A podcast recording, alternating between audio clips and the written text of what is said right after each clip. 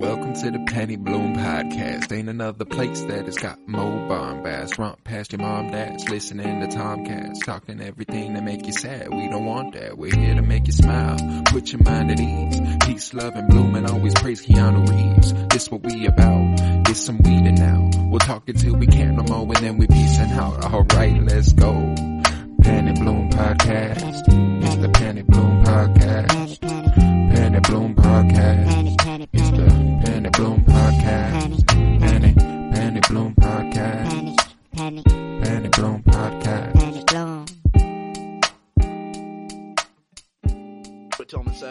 No, I did not. Oh yeah, he's still at work. Oh yeah, yeah, yeah. Hello, everybody, and welcome in to another episode of the Penny Bloom Podcast. His I, Colton Robertson, and you have returned for the Sarlacc Soundwave. This is episode three, and we cover the Book of Boba Fett every week. This week, chapter three, the streets of Mos Espa. We are the Fett's fuckboys, and I am joined by Joseph George. What's up, homie? What up, what up? Always a pleasure to be here. Oh, and it's always a pleasure to have you. And I am also joined today by Miles Buttress. What's up, homie? Doing good. Always, always happy to join for you know some some bullshit. Oh, I love some Just Spewing, bullshit. some spewing some bullshit. Just always spewing happy the to shit join. everywhere. The shit's going everywhere. It's coming out of our mouths. I'm sorry for that image. But let's talk the book of Boba Fett, baby. Sadly, today we can't be joined by Kyler or uh, Tillman, which uh, which is a shame. However, the show Both must go incre- on. Both incredibly fake. Doing something called work. God, Ugh. Bettering themselves. Ugh. imagine. Nah, but uh, let, let's talk. Let's talk. We got Chapter Three, "The Streets of Mos Espa." Original air date January twelfth, twenty twenty two. Written by Jon Favreau and directed by Robert Rodriguez. All in all, I'm feeling pretty good about this episode, and all in all, I'm feeling really good about this show so far. Um, Mhm. I think this episode was another solid addition. I don't, it didn't quite stack up to last week's episode for me, just because last week's episode was like some of my favorite Star Wars content of all time, and like I said last week, I don't think they'll match it. Um, but I, I did like this more than the premiere. You know what I'm saying? I, I think I think it's a step up from there. Uh, Miles, how you feeling? Uh, I similar vein. Really enjoyed it. I think this week it. You know, last week we got the. You know, like because how what how long are these episodes? Like forty minutes, give or take. Yeah, the the first and this one are like 35 minutes, and Yeah, the middle okay, one so- so 50 30 to- something. Yeah, so 30 to 50 minutes. Last week we got, you know, like 10 to 15 minutes of we're on Tatooine today and then, you know, 40 minutes of you know, 5 5 10 however many years ago. Um and so that was you know, we we got a lot of backstory and that's why I think we all really enjoyed it is it was all the, you know, say you know, Tusken Raiders, what's happening with them um, and that you know it was really cool. This week we got a lot more of the we got you know a little bit of flashback, but we really didn't get that many that many that long. Yeah, we got. Like, I think we got like ultimately like four or five minutes total yeah, of we got because because we as we were getting into it, it got interrupted by something, um, and so it was it was very different from the last episode because like the the first episode I felt like was very 50-50 and like half of it was current, half of it was flashback. Hmm. Second episode was you know like 80-20. This episode was 2080 and that, so I, it was very different and I I uh, very much enjoyed it. I enjoyed that we're getting we got a little bit of flashback. I, I really want more flashback because I want to see what happens because we're at we're at, at such cool points and I just want to see like to an extent I wish it would almost just be like we're just gonna give you three episodes of all flashback and then three episodes of all now. right. But I, Mm. they're not going to do that, and I know they're not going to. But I want it to happen because I I, just want because I don't want to wait to know what happens. Yeah, I'm um, with you. I'm with you. And so I feel like you know they're we're we're gonna they're gonna keep you know keeping us on edge as to you know they're gonna you know fill us in on what happens and then get us right to the edge of something cool and they're gonna be like ah fuck you we're gonna go talk about something else now Yeah. um, we're gonna make you wait. And so that's what they kind of did with the flashbacks because they got to you know oh what what what, what happened um what happened? and what happened um and then they were like all right nope now we're gonna talk about something something different now and then I think next week we're gonna be they're gonna talk about current stuff get us to the point where we're like well what's gonna happen and they're gonna be like ha bitch flashback. But that's the thing about the flashbacks that like they always come at a they have to come at a point and which Boba is ready for them to happen because they only happen when he goes to the Bacta tank. So like presumably anything that is about to lead into a flashback should be concluded. Hopefully, like it won't just be like a and we're in a flashback now.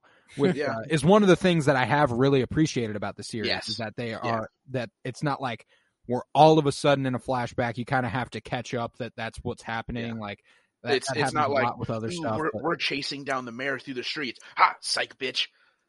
Yeah, like I'm not now. paralleled with Boba also doing some sort of chase in the Yeah. past. Like it's like it's just it's just two separate do- stories yeah. unfolding at two different rates, and that's it. Uh, I do agree with you. That's a really. I like that they're like you only get the flashbacks when you go to the Bacta tank. right. So you know, you know, this part's done. We're gonna go. We're you know they're going back to the whatever it's called. Um, what's their like base called? Jabba's palace. Is that? I I felt like there was some palace. No, it's Boba's palace. Uh, Boba's now, palace now. Yeah, they go back to Boba's palace, and you're like, all right, we're getting the flashback pretty soon here. Yeah. yeah, yeah, exactly. But uh, Joe, how are you feeling overall about this episode? Cut the slander, everybody. Chill your, you know, get get your panties out out of the twist. You know, open your mind to some some better boba content because this is better boba content Get, than get if you were mind just to be aligned to some BBC. like all we had a boba before was mindless killer bounty hunter guy. Cool. Now we're having this rich content backstory, beautiful story of a a man climbing out of a sarlacc's stomach and then taking, you know, to become a crime boss. In, this dude's insane, and if you're not excited about it and you're not, you know, all for this, then I don't know what to tell you. You know, hop out, you know, hop out of the the bandwagon of just wanting them to be a mindless killer. It's coming, but it's not what this show's about. and it's not mindless. See, that's mm. that's the thing is that like the, the the quote this isn't the boba I know. What fucking boba do you know? We've known this dude for like 15 total minutes, okay? Listen, I know the boba that, that picked up his father's helmet with his head still inside, and then immediately went on a you know blood fueled rampage From and that killed day everyone. Yeah. on, nothing mattered to him. Yeah. No, but this like oh, I don't know. This was uh I like this episode a lot. I uh I don't know, I just thought a lot of very cool information was dropped, like uh what happened during you know uh Fortuna's reign, you know how it was like all divided up instead of all just controlled by by the Hutts, you know, which was pretty cool to hear. Um we got the freaking I don't know his name, Black Wookiee, um Chrysanthemum. Chrysanthemum. Yeah, like I, I mean a little early and not exactly what we were expecting, which like okay, right. but no, like, I like I thought I thought this was like an end of season 1v1. I didn't anticipate like and very effectively did not anticipate because this was a bigger jump scare than we've ever had in Mm. Star Wars cuz I was like, "Oh shit." Yeah, like, Um, and a lot of people were upset. They were like, "Oh, Chrysanthemum in the comics would have absolutely ripped everyone in half in that room," and like, cool, but like, would you want that to happen? Would you want him to rip Boba in half right now? No. Yes. Would you want him to rip Fennec in half? No. And that's Maybe like, that's the problem with Star Wars, like the the the stereotypical Star Wars fan worried way way too much about the logic of it and not the story mechanics of it. The uh, like logically, yes, the giant Wookiee tears everyone to shreds. Okay, why didn't Chewbacca do that at every possible turn? because it's not his fucking story, guy.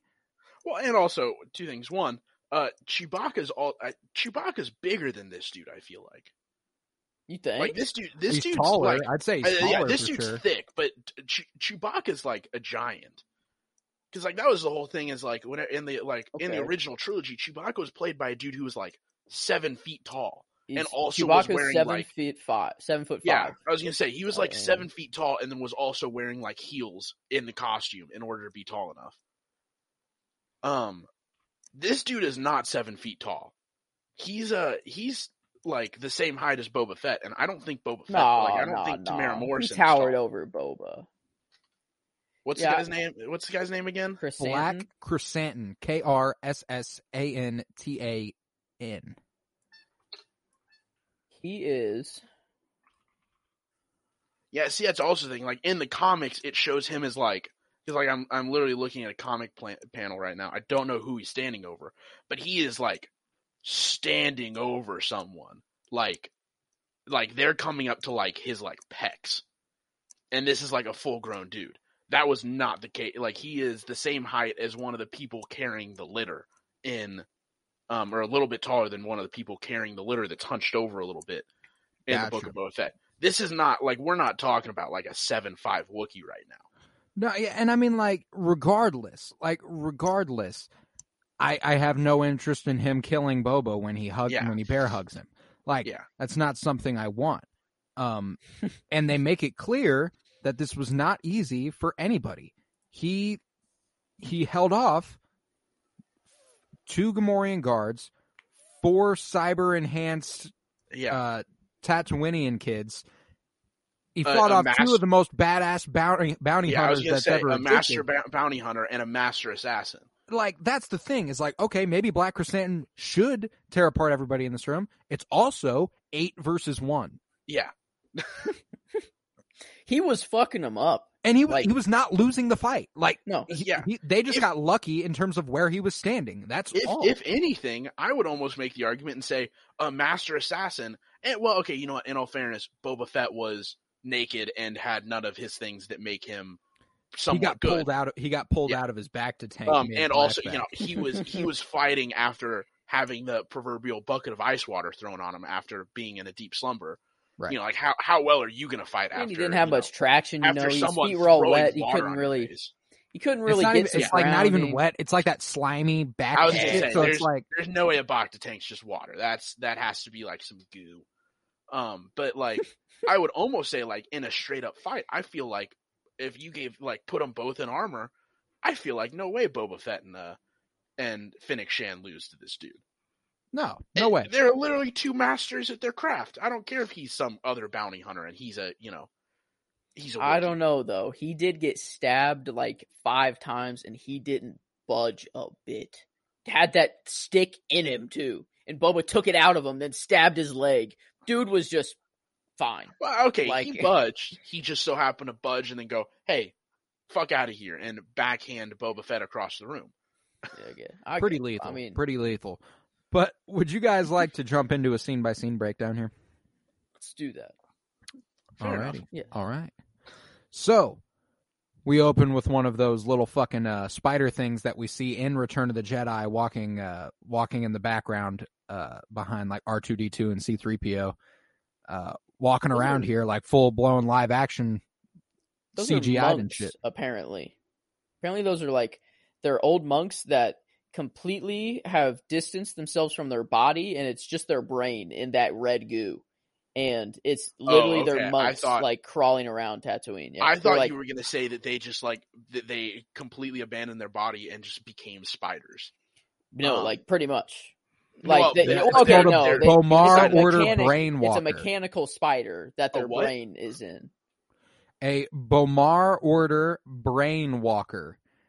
Uh, the Yeah, B'omarr red- Order. so the B'omarr red Order, which thing. consisted of B'omarr monks, was a religious order that believed in isolating themselves from all physical sensation to enhance the power of their minds. To aim, to that aim, enlightened monks had their brains transplanted into nutrient-filled jars. Whenever they wanted to move, those bottled brains used spider-like droid walkers. Older monks using four-legged walkers, while more recent ones using six-legged ones. So, knowing that, they were around to like see what Jabba was doing everything. I, I feel like they're going to be like a council or like um like give advice or something to Boba. No shit. Um because like I don't know. I don't know if they can speak. I don't know. Like I have no I, all I know is that they're monks and their brains are in there. I don't know what they can do. Like uh but they were around, you know, they were in Return of the Jedi. Like no, yeah, you seen saw them. you see it walk Um, around in the background. So, oh, like, shit. Like Um, these things, uh, they the the B'omarr Order shortly after Jabba's death, the monks took over the palace and allowed a bounty hunter to join them until he found himself unable to leave the, leave the planet. then um, Bib Fortuna took over the palace before he was killed by Boba Fett. So that's why they're there. Is they literally they owned this place for a little bit, Oh goddamn. Okay. Cool. which is interesting. But also, I I Who's saw to, this thing. Who's to say that like it, it like do we think Jabba built this place up? Who's to say the B'omarr Oh, order no- it no wasn't shot. originally theirs and Jabba seized it? They almost he almost certainly stole it. Um, no shot did they did did he? You, you think he even ordered some a place to be built? That's not Jabba No, style. he just stole. He he just stole says. That's a nice place. This is mine now. Yeah. Um, I did, Colton. I feel like you. Uh, I mean, you guys both might recognize this, but I know you watch a ton of uh like movies and stuff. This almost looked like the like super old timey movie. You know how like whenever people would run around because like how they how like the film worked back then, they looked like they were running way faster than what they were. oh yeah, yeah. That's was what these things like limbs moving look like. It because like how they would like they would like stop and then like go super quick Yeah, it's like whenever the they moved, but then yeah, the scurry, it looks so weird. And I no, yeah, it does. It looks very. It it. looks robotic and like Yeah. kind of just sped up. But uh, regard regardless, inside inside the palace here, we spent a couple minutes on the two second shot outside the palace, um, which just goes to show how we can talk about just about fucking anything. Um, inside the palace, eighty eight is a briefing Boba Fett and Fennec Shand about the businesses that were under the protection of uh the name that should not be spoken. Uh, and Fett's like, you can say Jabba. Jordan's like, I, I just thought you'd be, I just didn't want to hurt your feelings. I I thought, thought, you'd, you'd be be offended. I thought you'd you know think less of yourself because you because you're worse than he is. Well, now I'm All right. Yeah, now I'm offended. Thanks, asshole. yeah, right. But uh, I thought that shit was hilarious. And uh, 88 goes on to explain that uh, following the quote sail barge disaster, which we see in full effect in Return of the Jedi, there was a power vacuum in which uh, Bib Fortuna assumed Jabba's mantle, and uh, under Bib's eye, Mos Espa was, defi- was divided among three families: the Trandoshans, who took the city center with the uh, with the Aqualish, who took over the Workers District, and the Klatooinians, who took over the Starport and the Upper Sprawl. And I like that now we have the three families on on Tatooine. It's not uh, it's not the five families; it's the three families. But uh, since uh, since Master Bib did not have Jabba's power, he relied on uneasy alliances to preserve his tribute and title, along with giving a lot of money to the mayor Shaiz. And uh, Fett's like, so where does that leave us? And 88 explains that everyone is waiting to see what kind of leader he is. And uh, when Boba asks about the assassins, Fennec explains that the mayor has no power and believes that someone else has to be behind it. And Boba speculates, you know, maybe the Hutts. And Fennec's like, uh, you know, you want me to ask around? Boba's like, yeah, hold off, we'll see. Um, but still, this uncertainty, th- like, it seems, it seems that the Hutts are the ones that are a problem here. Hmm.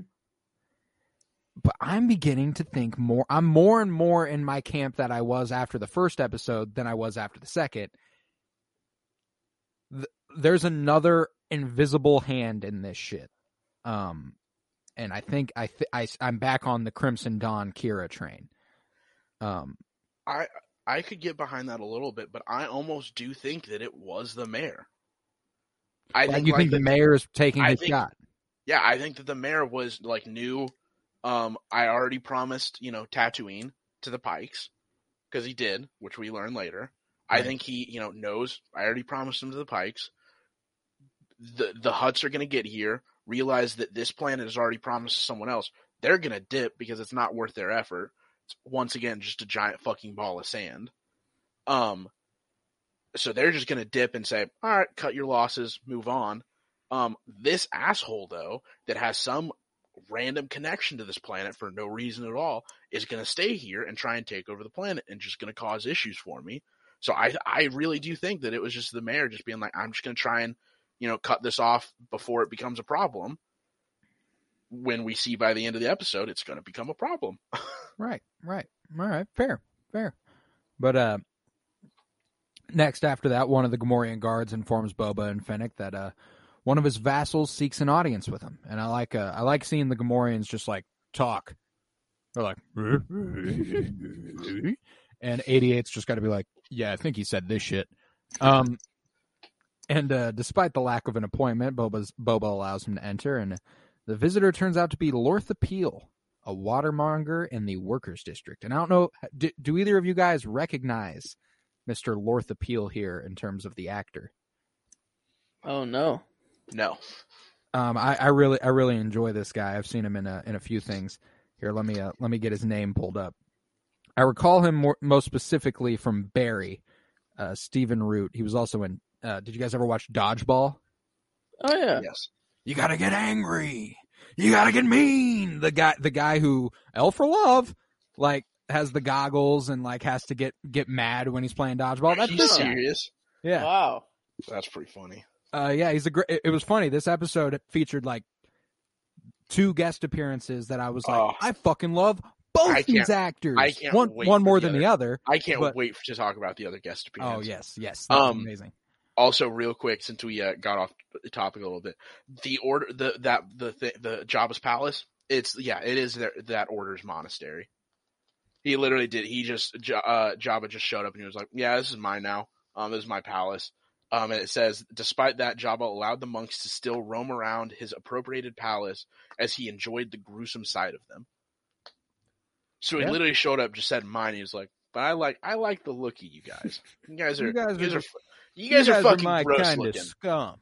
You guys are fucking gross looking. I love it. I You love it. Keep keep him around the border. Let them walk around. Let let them walk around. People Let 'em will be super fucking grossed out whenever one of them walks up to them. Oh yeah, yeah. But uh, eighty eight asks what uh what his petition to uh Lord what his uh petition to Lord Fett is, and Peel explains that well, sir, nobody respects you, and uh, everyone's like, oh, so that's how this is going to start, okay? And Even 88 's 88 like, was you like, better not say, you better not talk that shit, and Bob was like, okay, it's okay. the droid giving him instant loyalty. I mean, that was just cool. Like the droid was the first one to speak up. You know, like Right. not Fennec, not Boba. Like that, I don't know. That was pretty cool. I, I really did appreciate that. And uh, Peel, Peel explains that ever since uh, Lord Fortuna's death, the streets of Mos Espa have turned into chaos. And Boba's like, I haven't heard shit about that. And uh, Peel, Peel vouches that this is true and says that he is insulted on Boba's behalf at the disrespect that these urchins are showing him hmm following, you know, you know. And they're like, "What? Say it. Say it with your chest, Lortha." and uh, he's like, "Well, the assassination tip attempt." And Fennec, you know, says that they'll look into it and waves for him to get the fuck out. But he's like, "Well, what? What about my petition?" And he explains that a, a, a gang of youths, uh, they've been uh, they've been stealing his inventory, and that this did not happen under the the previous daimyos. And Lortha says that he is insulted again on Boba's behalf. Fett's like, so your inventory is water. And Lortha's like, yes, uh, I, I broker the sales on behalf of vapor farmers. And Boba's like, I grew up surrounded by water. And I, this little bit here where Lortha's like, well, Tatooine was once covered entirely wa- by water. It's actually fascinating. They're really, really like, I think we're going to Oh, yeah. get that explanation, which Oh. I, I never would have anticipated. I don't even want that explanation. I, to an extent, I'm convinced they're gonna find a way to get the water back. like, Could you imagine, melon- like, oh, didn't like- Joe? Didn't you say something about how he's going to turn Tatooine into Kamino in the first episode? I think I, well, I think The we talked did? about it, but I think, I think I said he was gonna turn it into Kamino right. because it's just, it's, I went that further step is stupid. Um, no, yeah, but, but like it's more realistic than ever. I, I like the, I, I agree with you. I think the fact that they, they keep just being like, you know, it, it, it used to be covered in water though. It, it when the it- oceans hey, of come on, Tatooine man, It- dried up, uh, like with the yeah. Yeah, they keep like, Imagine. trying to nudge us, and it's like, I feel like I feel like they're trying to give us a hint right now. You have a crime war where everyone's struggling to, you know, figure out who's going to lead us. You know, the civilian population just like, well, whoever wins at the end of this is going to be our leader, and we're going to have to accept their ways no matter what. Imagine somebody puts water back on the planet, and one of those people is someone in the war. Like, they win. Like y- that's how you win. You know, like until like It's until the water coming back to the planet floods this entire town because it isn't just like a giant fucking crater, isn't it? it all it like that's kind of the thing is that like the society has now been built on the idea that there's no water. Um, dome. well, but I mean, isn't no, isn't like the, this entire like like Mos Espa? Isn't it in a giant? Like Yeah, it's in a- it's in a giant pit. like crater. Yeah, The it's in a giant pit. pit. Yeah. So uh, I think what would be hilarious if is if they they're like fighting over it, and then he he like he finds a way to bring water back. So he's like, I'm gonna bring it see, back to and the that's people, the thing is that and they we're come giving back all and it's these just a crime giant lords fucking lake. we're giving all these crime lords a little too much credit. Uh, I don't think any of them are going to be able to terraform Tatooine. And uh, Listen, This is bring- I don't know. Though. I'm telling you, Jabba's gonna find the Great Melon at the center of the planet. They do have hyper, Return- you know, like they can go like travel through like you know at light speed and stuff. So like, who's That's to how he's say? That's how he's gonna find it. He's gonna go find Slave One, or wait, Slave One's destroyed. He's gonna go find a new ship. Okay, he's gonna go light speed into Tatooine, but stop at the perfect time and just be in the giant melon at the center of the planet. in theory,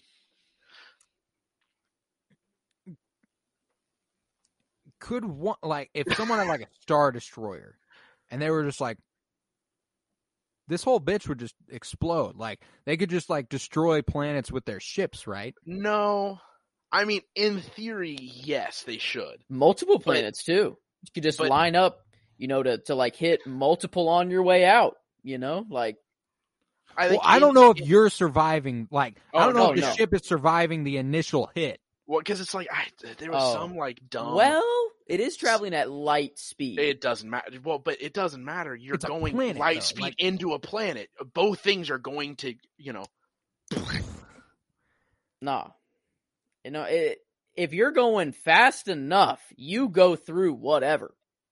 You go It through doesn't whatever, but matter. it doesn't. No, but you If have to you're be hard enough to not break as you go. through Nothing is as hard as the speed limit to the universe. That the speed doesn't of, they're, make. they're going the faster. speed of light doesn't make you hard. They're going faster than the speed limit of the universe. They're going through anything they go through. No, they're going through it, but they're also going to be destroyed in the process. Not as quickly as you'd think. Yeah. Yes. Exactly as quickly as you'd think. I love this theoretical physics, but when uh Bo- Boba Ass. Joseph, I took physics one and two in college. Hey, I, I stopped after I got a C minus in AP physics. All right, that was it for me. But uh, Boba asks about the gang, and uh, Lortha explains that uh, they're half man and half machine. They modify their bodies with droid parts to make themselves even more deadly. And I'm over here thinking like, oh goddamn, we got some General Grievous ass motherfuckers up on this planet. These guys are going to be menacing. They're going to be a fucking problem. And Lortha's like, I need you to purge the streets of Mos Espa of this scourge, Yeah, and in I, return, I'll double my tribute. I, I'm I'm a hundred percent there with you, Colton. I was like, God, are these guys? These guys are gonna be like, you know, like they're gonna have like human like torsos, but then they're gonna have all robotic limbs, and they're gonna be menacing, and so you know they're gonna be strong, and you know all this stuff. And we pull up, and it's like, oh, I, Turns out this is just a fucking boomer complaining about Yeah. teenagers. Like, oh, a 100%.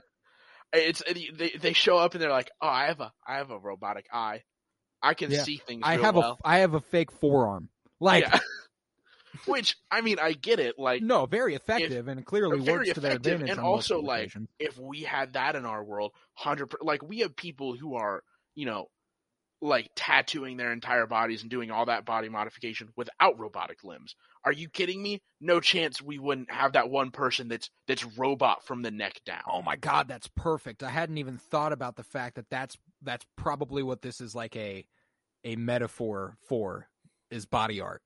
Yeah, it's, it's Uh, body modification, which is already there are people that you know, from my perspective, are already going insane with that, and they don't even have robotic limbs. Are you kidding me? If I could just be like, cut you know, cut my leg off from the from the thigh down, and I could have a robotic leg in a heartbeat. I'm I mean, there. there's a line that's kind of about this, and then Boba says like, "Keep an eye on it." You know, it's the guy with the robotic eye, and he's he's like, "No, don't worry about it. I paid for a lot for it. I'm proud for Yeah. it. You know, I'm I'm, proud proud, of it. about it. Yeah. Yeah, Would I'm proud okay, of it." So I, like, I gotta know if if you guys could like replace like a limb or something like that. Would you guys do it? like perfectly healthy. Not like, oh, I lost my arm, I'm getting a robotic limb, but it's like I'm perfectly healthy. You're cutting my I mean, arm off. cybernet like cybernetic enhancements. Like we're talking Yes. about theoretical things that have not Yeah. happened yet, not Yeah. just not like just a prosthetic. like like this type of thing. Not Well, like I want to make cut that off perfectly your arm. clear that we are in no way discussing things that happen in the real world right Yes, now yeah. with prosthetic. My left arm because is gone. That's it's all- completely it's- different. That's a whole other thing, and those people I'm Oh incredibly uh, inspired Think about by. think about the handies you could get from that. Okay, my left arm is useless. Like I can, you know, like yeah, my left arm is it's like useless. I could use a fully robotic left arm that would give me two dominant arms. I could throw a baseball 500 miles an hour probably, you know, with my left arm if I wanted to, Yeah, or right. like throw anything at much speed. So like I basically have a gun on me at all times if I could just throw a small object. Like yeah, my left Ben arm Poindexter in this, though. guaranteed it's coming. Like it's coming off if I can Yeah. replace it. I've thought about this at, at length. Oh, my yeah, legs okay. could stay, I, on, or I'd replace See, like both my legs. I- Like, that's the thing. Then I you're think- never tired anymore. I think I would go legs first. If I'm Mm. completely honest, I think I would go like one or both legs first. Um, just because of the fact that I feel like I almost because like I don't like I don't touch myself with my legs. Not like that way. I mean like touch my like Uh, parts of my body with my leg. But You I feel do, like, if I, like if I having were to, like, feeling in my hands. Yeah. That's like that's a different thing altogether. Well, Fair. I'm assuming you would still be able to like you would still have feeling in your hands. I'm going with like the this is listen, this is like cybernetics. I'm assuming you're like they're connecting this arm to your nervous system and you would feel things. What I'm going with is like I feel like the sensation of like like oh like oh man what a long day at work. Let me like rub my neck. And i go to do that and it's just a robotic hand rubbing my neck. I feel like that would be unsettling. Mm. Yeah, hmm. unless we went like full cybernetics where it was like they like you have like a robot arm and then there's like you know like fake If I had the opportunity, top I'd just make myself a robot. oh yeah.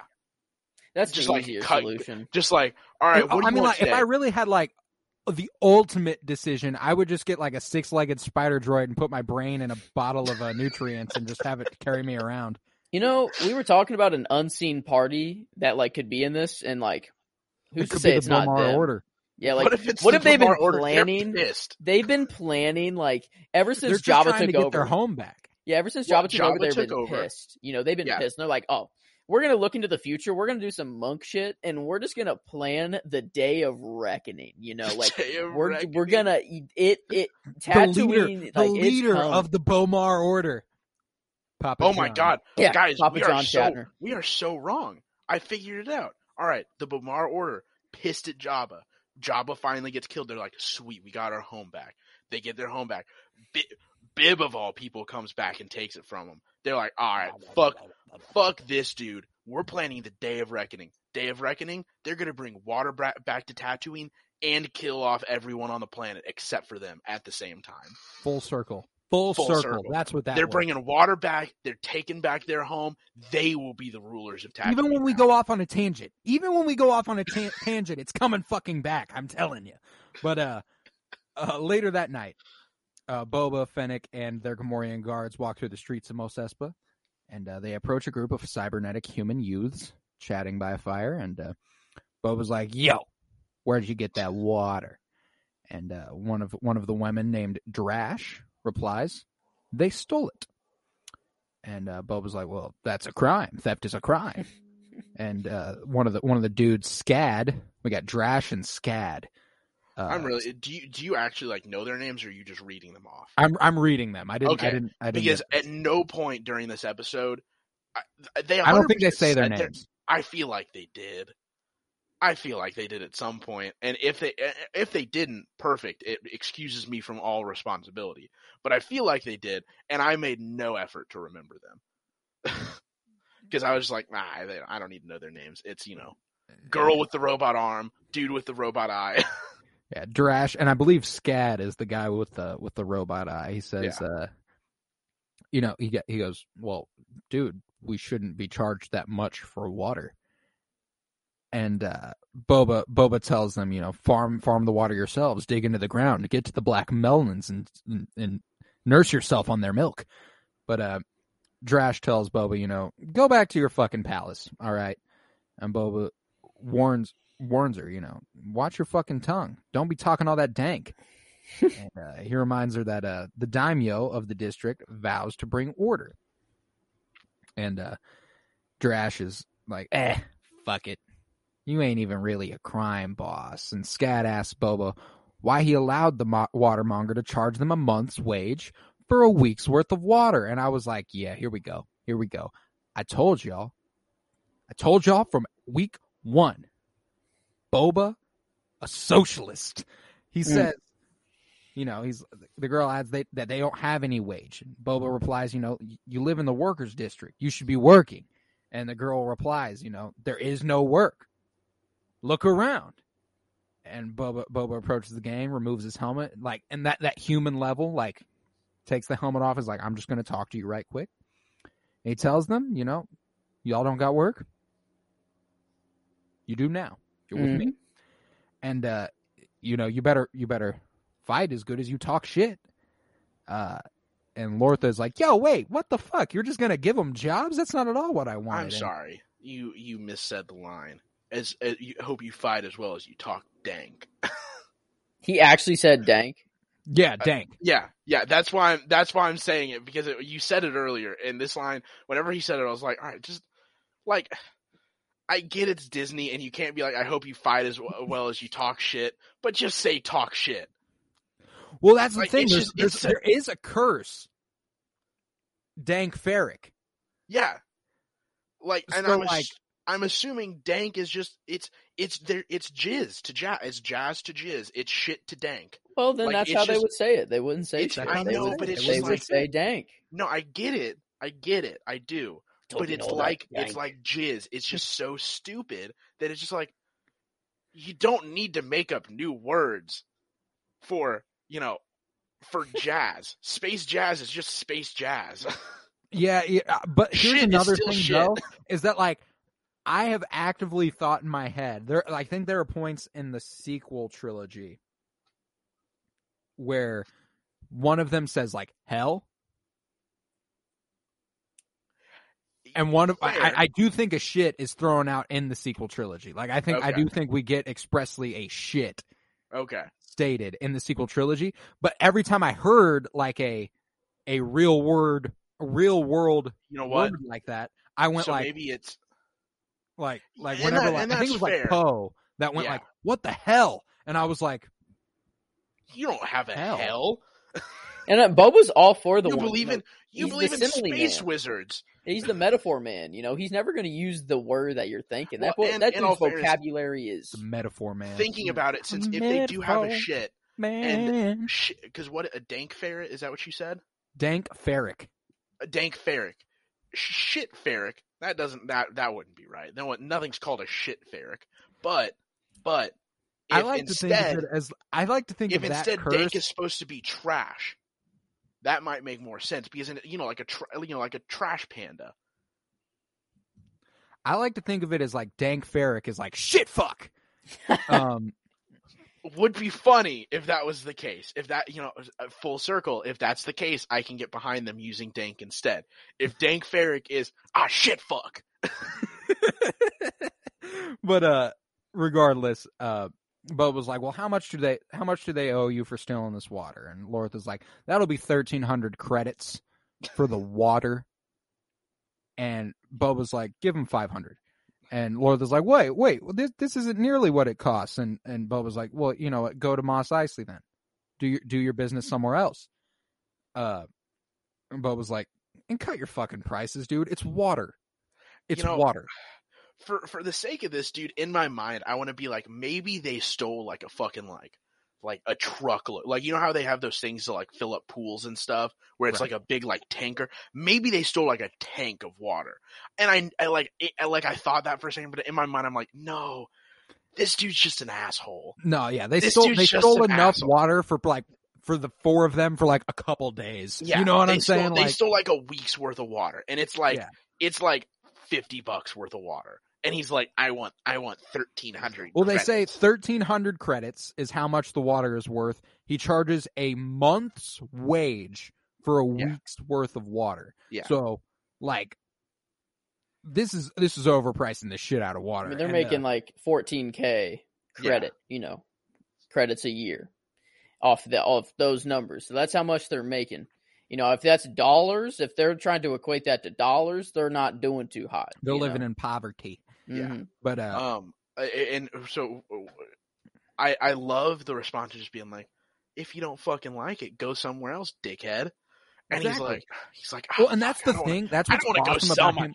I don't want to go sell my water on Mos Eisley. Ugh. No, and then What do you that's the other what do you thing too is that we're do? getting like this. Go sell Blast. stuff in St. Louis. Ugh. I get this like note of like classism and general uh like from Lortha Peel, you know, like he's trying to capitalize as much as he can. yeah. And like Mos Eisley just isn't good for business. Yeah. Um Um. it's the wretched high for scum and villainy. You know what I'm saying? Like uh it's just not it's just not good. And uh Never even thought that like water would be like a uh such a like valuable like Well- obviously it's a valuable resource on Tatooine, but I never thought it would be like uh something that you're paying. a I don't lot of know. money Yeah, for. yeah, yeah, yeah. Uh, Not and, like yeah, a, and, like I thought the same thing, but then I thought about it more. I was like, you know what? Like we're we're paying for water now, which yeah, you we know, have water make whatever bills. make whatever argument you want to make about it. But on Tatooine, it legitimately does make sense to have to pay like money for water because they have water farmers. Like their whole job is they sit out in the desert and fill up tanks of water because it's so hard to get water. damn. Um, that would and suck. also, so I want to know, does he now have to pay double the tribute to to uh to He to did Boba get rid of him. he he got he he cleaned up the streets, and also in double the credit. I'm disappointed that he's not like or double the tribute. He wasn't like give him 500. All right, t- tribute's doubled. Give me 200 of it back. No, I, I I'd be willing to bet that like this is kind of like Boba's accepting these four workers as the tribute. Like you brought these people Yeah. to my attention, and now they Yeah. work for me. Yeah. Um. Would have been hilarious if if that 500 he was like, "You know what?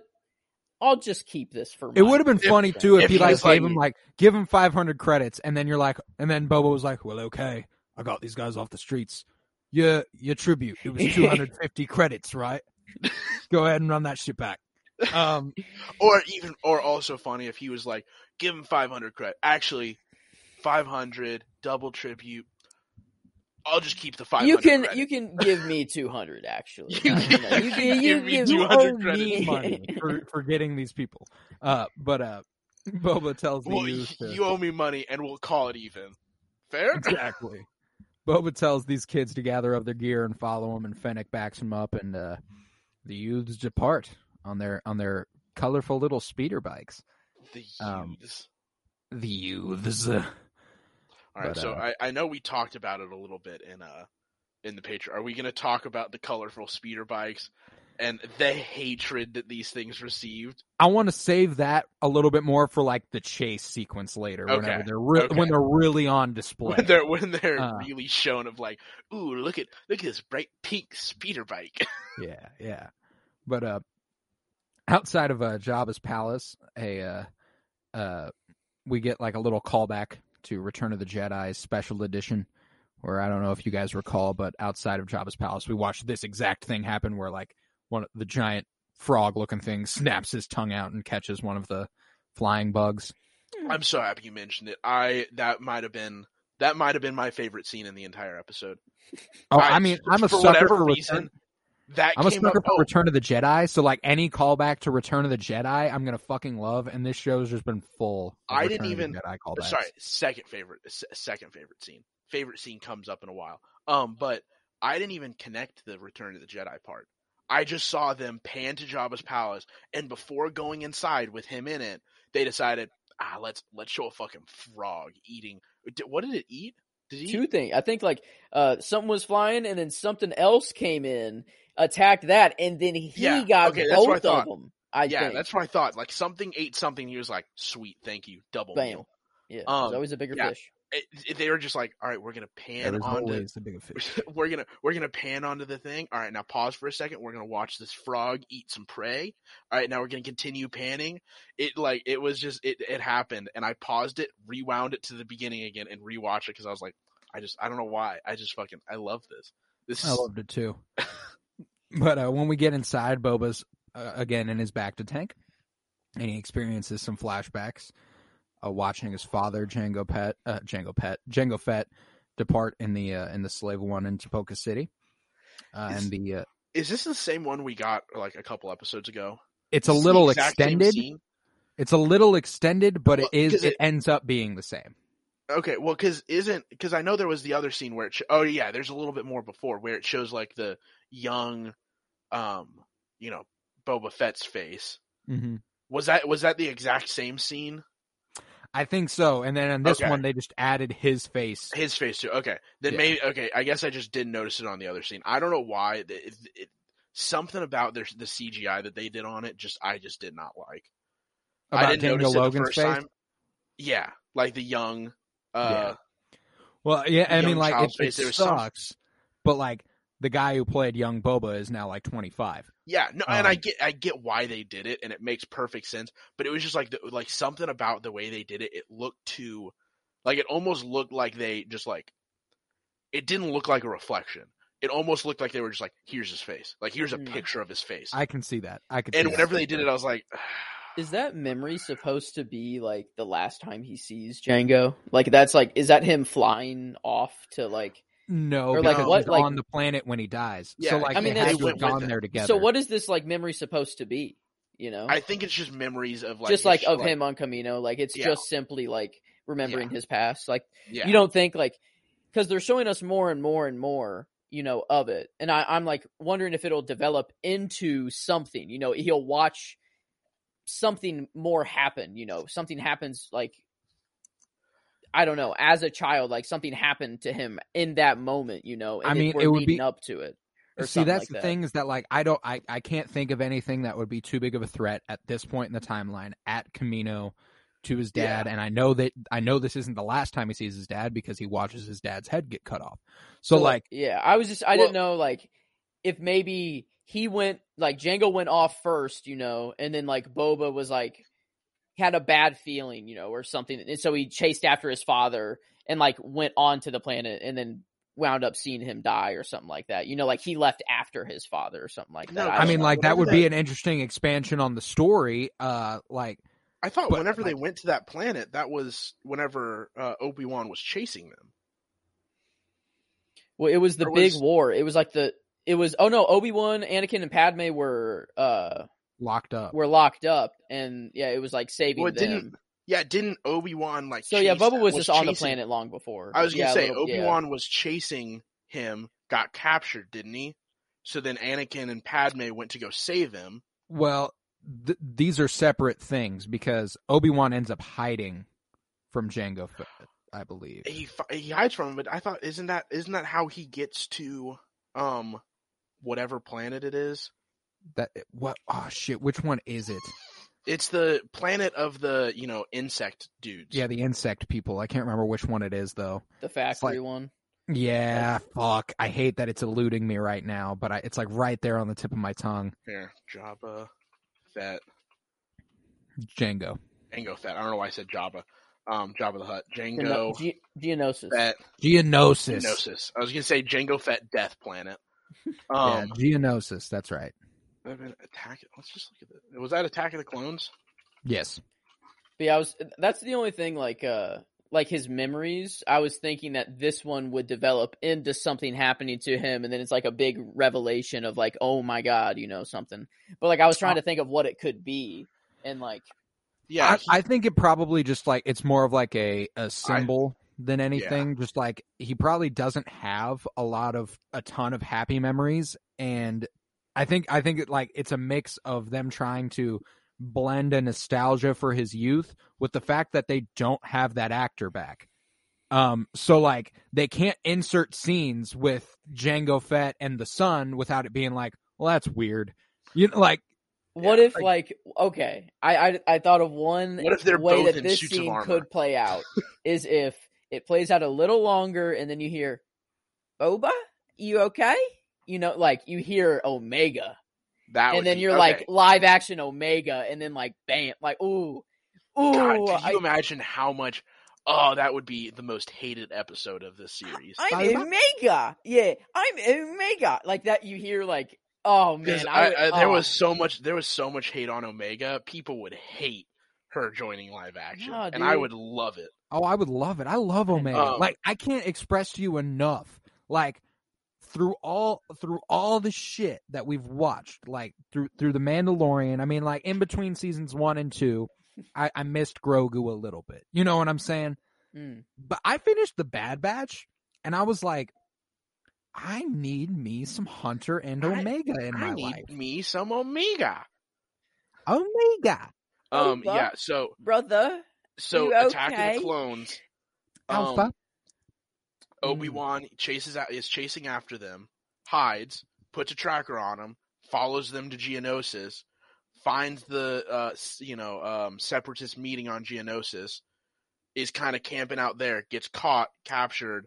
Then um this is also while this is happening, Anakin is off on Tatooine, killing some you know the, the women and the children too um killing you know Mhm. all them and then they figure out about it or find out about it then they go off to geonosis to try and save obi-wan and then that's whenever all the you know stuff goes down and young and young boba fett watches his father's head roll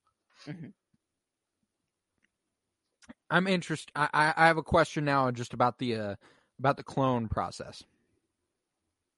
So when Boba is create, when Boba and Omega are created, are they immediately that age?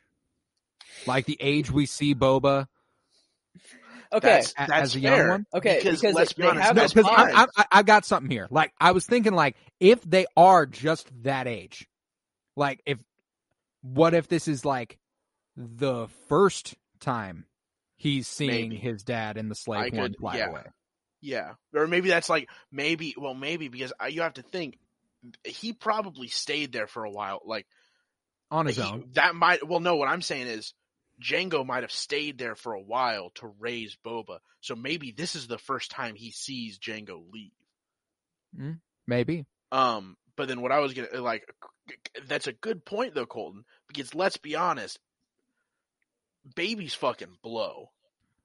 Like they're No not, they're they're Not Not only do about- babies fucking blow, but like it also comes to the point where it's like, okay, well, if Omega and Boba age at a normal rate, were they born babies and they Yeah. were Well, that's what and I'm they saying. grew though, at a normal rate, is I and then feel like- everyone else was just created eight years later? No. I, I feel like almost what you would want. Like babies are cute for like six months. Let's be honest, they're cute for like six months. Then they get annoying for like two years. Then like around the age that they're like four, they're oh they're they're tolerable. They're I'd you know- argue that babies never stop being annoying. Oh, I mean, yeah, they never stop being annoying, but at least by that point, their use starts to outweigh their annoyingness. True. Um, okay. So like I'd almost argue like let's be honest, if you were given the option, if you could just like fast forward to the point where they were like 5. I feel like there's a decent handful of parents that would take it If you could like, heartbeat. if you could Wandavision this shit, turn around, turn back around. Billy and Tommy are now twelve. yeah. I mean, you just Uh, got to See, think. I don't the I don't know that you go all the way to 12. I feel like you would go like 5 like 5 or 6 cuz at least at that point they're like they're real human beings by that point. So you can actually like you can teach them and that kind of thing. And I know like a lot of people like they get you know they get joy out of that that part. You So think maybe the that's where- are raising thousands and upon tens of thousands of little babies?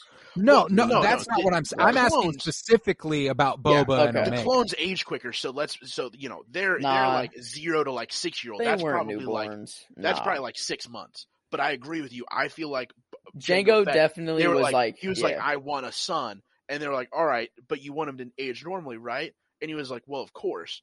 Um, Not for I like the first eight years, though. Yeah, but and then and then they're like, all right, so you, do you want like a do you just want us to give you like a baby, and then you have to take care of a baby out on out in fucking space as a bounty hunter? And he's like, can we skip the first like eight years of his life though?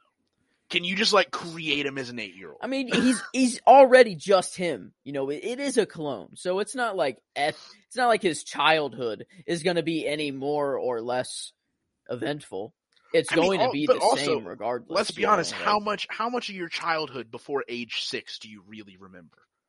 Yeah, yeah. Almost none. Damn. It, like if if anything, it's We're like definitely passing. getting. We got to get Omega. We got to I get feel like Omega. I'm uh, Colton. I am firmly backing the train of they just they like they They you know, popped out eight they years they old. he he popped out of like a cocoon and was an eight year old. Okay, I'm with that. I'm with that. I was just curious because I was like, I, the significance of this memory, like it could, like, I think they're just gonna go the route that it is just a memory of him on Kamino. Yeah. You can't expand on it much. I don't think we're gonna get scenes with this CGI'd young Boba talking to anybody. I think we'll just mostly get this. Uh, but I was trying to project some sort of meaning onto it, like Yeah. uh, that that I- runs deeper. I, I'm I, I agree with that. I think really the only like there are two options. One, they have it be the first time he sees Django leave Kamino. So that way it's like, you know, this is the significance of that memory. Or it's that and then also it's like the first, you know, we see a young Omega o- Omega walk in and be like, Are you okay, Boba?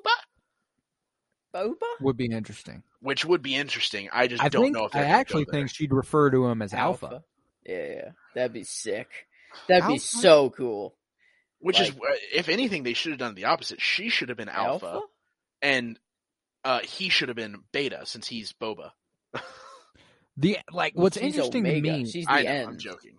Like he's the beginning, she's the end. Yeah, What? I also wonder if they ever even. I don't think they ever even knew each other. Like, I think they were created and separated. Ah, see, I don't know though. Maybe, maybe they did. Because that's the thing. Like, if, Omega if she, would have been a lot more like, "Where's me brother?" You know, like, well, but he'd been gone for a while by that point.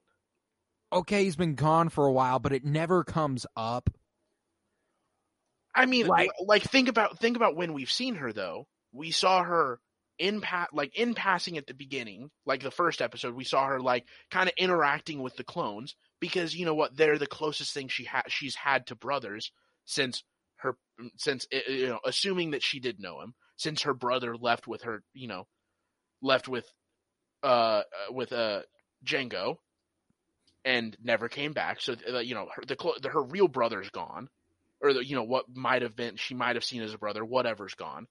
Um so she was interacting with them. And then everything after that they were on the run. I don't think she was sitting down to be like man i really miss my brother my other brother. And by that point she you know she hadn't seen him for you know ages 8 to 12 fuck that kid. Fair, fair. But there's nothing traumatic. But there's nothing traumatic about your donor father asking for a child and then picking the other one, and that's not something we're going to see, talk see about. but that's the thing though is he didn't act like she he didn't that's why they I were both say, created, and he ended up No, with a son. I know he picked the shit. Oh yeah, oh, no, he obviously no. But what I'm saying is like I don't think he asked like he asked for a son, so they created Boba as his son. They Mm. and decided- then they went out of their way to create Omega Omega. is a, We want a want- side we want another source of Palpatine. DNA. Interesting. We want another source of DNA. We're going to create another one, so that way we always have Django's DNA Think on about a it, source man. that's not fucked with. So we're going to have her. And there's no like if if that's the case, there's no way they didn't see each other. And he's like, "Why the fuck is there another human child on this planet?" And she didn't say, "Why the or, or a human? Why is there a human girl on this planet?" And she didn't go, "Why the fuck is there another child on this planet?" All the other dickheads are 30 years old. That puts me back on the train where he do, like she doesn't know he exists Yeah, that's what until I'm saying. It's until like, the I revelation feel in the like Bad I feel like there might be like passing. They know each other exists. They don't know. They might not know the significance of each other though. Gotcha. Okay. So I don't that- know because like Boba is like known. Like Boba is known to be the son of like Django Fett, like across like you know, like I don't know. It's, it, it seems more public knowledge than Omega though. Like Omega And seems to be actually- like kept on the down low, like as a secret. Like they don't want the word of Omega getting out. Like Yeah, it seems. Also, Like- think about who she was raised by. Django was, or Boba was raised by Django to be his son. He sees him as his father, not oh, I'm a clone of you. Yeah, Omega, Omega was, raised, by by Kaminoan. Kaminoans, and she is literally just, oh, well, we're clones of each other.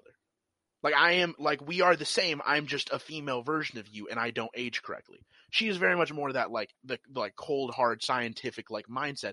So I don't think she, she honestly probably doesn't give a fuck about the fact that that She just you realizes know- that she can have a brother with any of them. Like any of them is as as much of a brother as Boba is than you know Hunter and and all of yeah. them. So she probably doesn't care about the fact that you know, like, oh, he shares the same DNA as me. So do you know a bill or like like five million other things. Fair, fair. Um, I don't even remember where that started, Yeah. but all right, yeah. scene, so let's just uh, get right back on track because I think this went off track. Did we ever get past the uh, cybernetics? uh, yeah, we we actually got to the Oh, we, got, to the, frog and the back. Yeah, we got to the frog. That's where. How did we get off track at the frog? We didn't. We got to the Bacta tank and Oh the yeah, flashback the on. Kamino. Okay, sorry, I forgot about the flashback, and I was like, I really thought for a minute, I was like, we got off track at the frog and got to Kamino. No, Wow. no. We, we got we got from Kamino to Okay, Kamino. Like that okay, was all that was all a very that was all a very singular train of thought. It just Okay. went on for a while. Okay, and it makes Um, me feel a little bit better about us. Yeah, but uh, the scene then moves to uh, Boa riding a bantha among his Tusken raider tribe, where uh, the Tuskens watch him with a sense of uh, with an air of respect, and uh, Boba rides into the desert, uh, into Mos Eisley. And, uh, in the in the background, I don't know if you noticed, but we saw a couple pit droids behind their big haired uh, owner. We saw we got a little Peli cameo Yeah, which uh, I know that everybody everybody who hates how small the universe is had to love for a moment that they didn't spend any time expressing the fact that this is who that was. You know, they're just like little Easter egg. She exists. Bye. Mm. Um, but he asks uh, a couple Jawas where the Pikes do their business, and uh, the Jawas jabber their little Jawaese, and Boba rides on his bantha through the town. And God, these shots of Bo- Boba on his bantha are fucking beautiful. It's just setting up him on his Rancor. We'll get to there, but oh man, like Oh, that's that's the most that's like one of the most exciting things about the season. But uh he passed the spikes of the stormtrooper helmets, which is uh which is kind of dope, which implies that it's at least been the time since he fell into the Sarlacc to the point where the Death Star is blown up yeah. and he's been out there with them. So that's cool. Was this? Oh yeah, never mind. Don't no, don't never mind. I was thinking for whatever reason I was like, was this Death Star one or two? Too. Yeah. Um, because I forgot about the fact Death Star one didn't. You know that was long before. yeah. uh, Empire didn't end with Death Star 1. Yeah. It took a little bit more. But uh yeah. Nevertheless, uh, Pe- uh, uh, Boba tethers his bantha outside a, a building guarded by a couple pikes, and Boba states that he has business with the Pike Syndicate, and they're like, "All right, go on ahead." I just thought that was funny. Like uh, there was like no no sort of vetting. They were just like, "Yeah, you probably do. Go on in." Um, I'm. I, I mean, based on how they react, like the the like head head Pike dude reacted whenever he walked in there, I'm gonna go on with an assumption and say that like they knew he was coming. Like they they had already been like, hey, a dude in a giant in a you know in a cloak with a big you know spike thingy on his back is gonna come up. Um, just let him in. Just, let him in.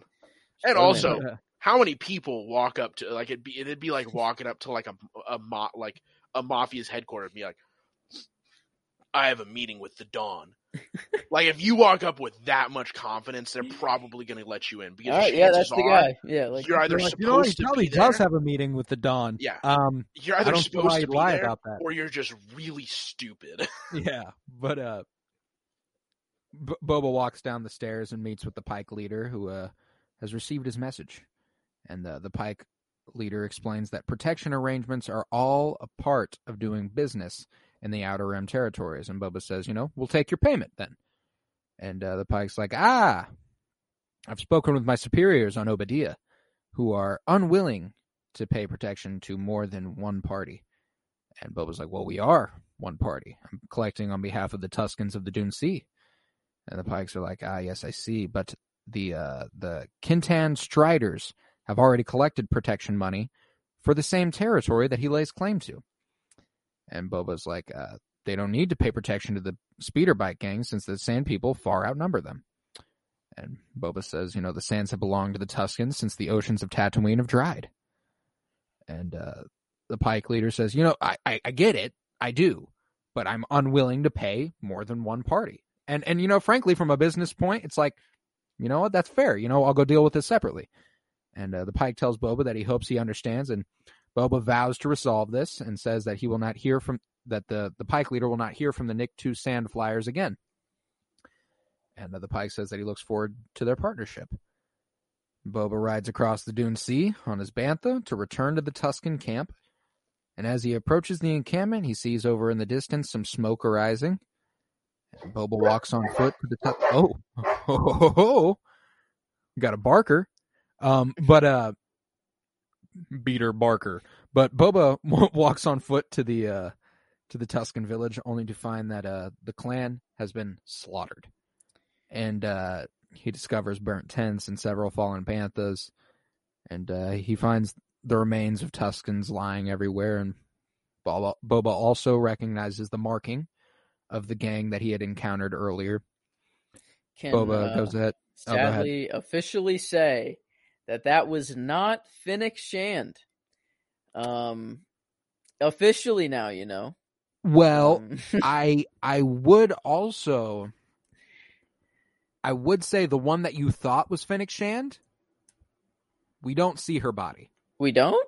I thought we did. We saw like we the, see the leader of the encamp of the camp's body, like the the the elder who like dr- like threw the Mm. sand in his face, um, or the spice in his face. I don't think we see that Tusken, which I think is Mm. which is inherently important. Um, Hmm. Yeah, I, I I take her to be the armorer of this this this here establishment. Um, she just finds a way to survive. So you're But, yeah. saying there's still a chance. I suppose there is still a chance. Um, but I Okay, will say this was the most devastating scene so far in the show. Um, a nice, a nice little parallel to a couple moments that we've seen on screen with Luke's homestead burning and him having to go on his hero's journey and Omega watching Kamino burn. Uh, I felt like this was this was his moment there. And, I mean- uh, it really does suck, you know. Um, Damn. Yeah, really. because we got we got this group who we've been like I was just like, "Oh, finally. We're getting more on the Tuskens, you know. We're getting this these this Hmm. story of these native peoples who um who have just been misunderstood all this time." And then they get absolutely wiped out. And I was like, "Well, I suppose that they were going with a little bit more of a realistic flair." Huh. Well, I, Um I suppose there goes that. Yeah, I, su- I suppose they are really trying to go with the uh, real life parallel in which people often dismiss those who uh, lay claim to their ancestral lands. Um, yeah, I'm, yeah, this this sucked. Joseph, I'm sorry. I am very sorry for your loss. Um, well, throw that in there. we did. As I said while you were while you were gone, I don't think we see that Tuskens. We we don't, but Are they all? And I mean, maybe If they they, put like, such an emphasis on that Tusken in the past and then don't show that Tusken's that's body, fair. That that Tusken. I think might it's have fair to like, assume she's captured. alive. Yeah, that Tusken might have like gotten captured or something. But Well, how large is the Tusken population? Because, like Boba says, they far outnumber this gang. Whatever. There are a bunch Is of- that like was that bunch their whole? Was that like No. all of them or most That of was them? Or one like that's like small. That's a small. Yeah, yeah. like that's a fraction of their population, right? I mean, I Yeah. don't know though. Their their population's probably hurting. The first uh first Anakin, now this. I mean, it's That's true. Anakin, I mean, like the, the way like that I look had, at they that, had 20 years to you know between Anakin and now. Yeah, the way I look at that is that like that's a couple of villages that Yeah. have been slaughtered and the grand scheme of an entire planet uh Yeah, no, covered in Dune Sea. I And- mean, yeah. regardless, doesn't lessen the tragedy. However, like Nah, it's okay. Who cares? there's there is I, I'd be willing to bet that that Tusken took probably the last remaining speeder they had and left. No, no. That Tusk. If anything, if that Tusken's still alive, is still alive, it's, it's captured. Fennec Shand. There's no like thinking. think about like that Tusk. There's no way that Tusken is like, all right, I'm gonna just dip on you. That Tusken. I don't think she I don't think she dipped on them. dipped like, on out of necessity, like for See, Yeah. no, life. I think Like, I, I think was that dead but Tusken. her. If if if it's if, if that Tusken's still alive, it got captured. Because it was, you know, head honcho My Tusken, so they're like, we're gonna we're gonna capture you, and you know, why? um, it- Why it's would they capture to, a to keep Tusken? to keep Bo because that's the head Tusken because of they that- of know that that, camp to it's keep Fennec Boba Fett from- I'm sorry. to keep Boba Fett from trying, you know, from attacking them anymore. To be like, we have something over you now. Um, stop attacking our our gangs. this is our we lay claim to the you know to the you know to protecting the the trains that travel the Great Dune Sea. Yeah. See, I mean, okay, that that's as good a reason as any Yeah. I could have thought of, but like, just because I this I don't, I, just, I can't- don't think I give the Nick two guys that we've seen enough credit to think they would be that smart. I have to imagine they're they're like this is a gang that is If if that's something they did, the Pikes told them to do that. Oh, see what I was gonna say is this is a gang that's protecting a, you know that's like actually doing real jobs. Um, there's at least one per- there's one person that's smart and they're in charge. So like one person has to have some brains. Or maybe in maybe they like maybe their species they like can pool their collective brain power into one They have fully a hive mind. and into The one Niktos fully- a hive mind. yeah, into one fully functional brain that can make real decisions. It makes a decision and then it disperses back to all of them and they're stupid. But regardless, uh, Boba Boba goes ahead and cremates the bodies, and uh, he recovers his Gothy stick, and after paying his respects to the dead, Fett rides away on his bantha. And I look forward to, you know, people haven't gotten their the the complainers haven't gotten their look at the fully uh, caught up in vengeance hell bent on destroying Boba, and I think we're about to see a whole bunch of Nicktoons die next week. Um, and you know what? That'll be what they need. This that'll be what episode they need. four will get them back into the series. And, And then frankly, they, they, can should have already left. And then they can just complain for three more episodes. Right, right. I think Uh, the title of the next episode is just gonna be War. it's just it's gonna be death and destruction, Like because or uh, or blood fueled rage. I'm assuming that the sto- the backstory that we're getting along with the current story is going to parallel, you know, because it has been the entire time.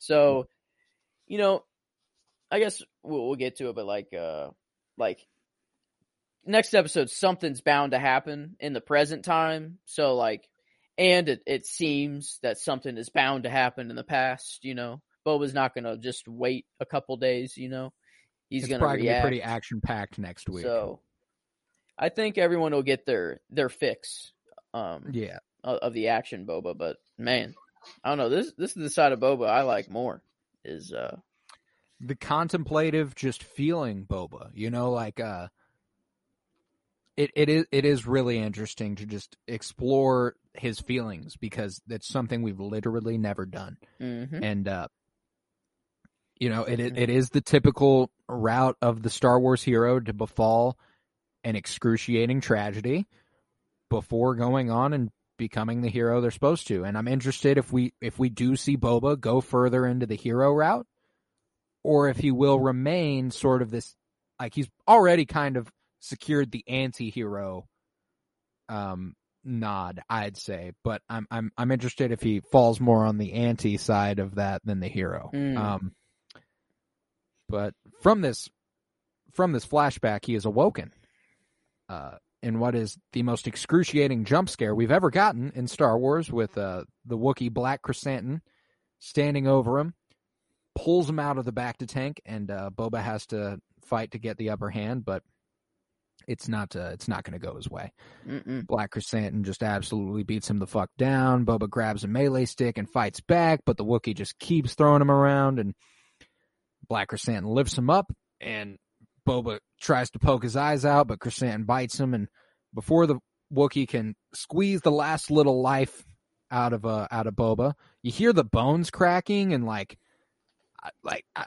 frankly, he probably should have broke his back, I I would point. assume that was probably like his ribs. right? Yeah, Like, Ugh, he's probably just like Regardless, ribs, like cracked. damage was, was Oh, yeah. done. damage was dealt.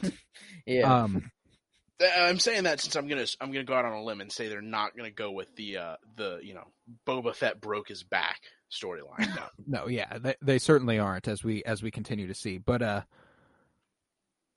you know, the one of the youths that he picked up from the street gang of Mos Espa stabs Black Chrysanthemum from behind and they surround the Wookiee. One of them hurls uh electric nunchucks around one of his arms and but you know, Chrysanthemum brushes it off and then they they shoot at him, but their blasters bounce right off his half right off of him, and uh, Boba hits the Wookiee, but he brushes off the attack. And the two Gamorreans. Uh, hold up. Uh, Boba's got the worst security of all time.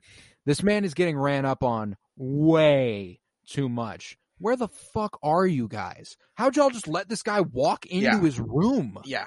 The you know, like dark. getting assassinated or like the assassination attempt in the streets of Mos Espa, that makes sense. You know what? It was early. He only had the two uh the, the two green dudes.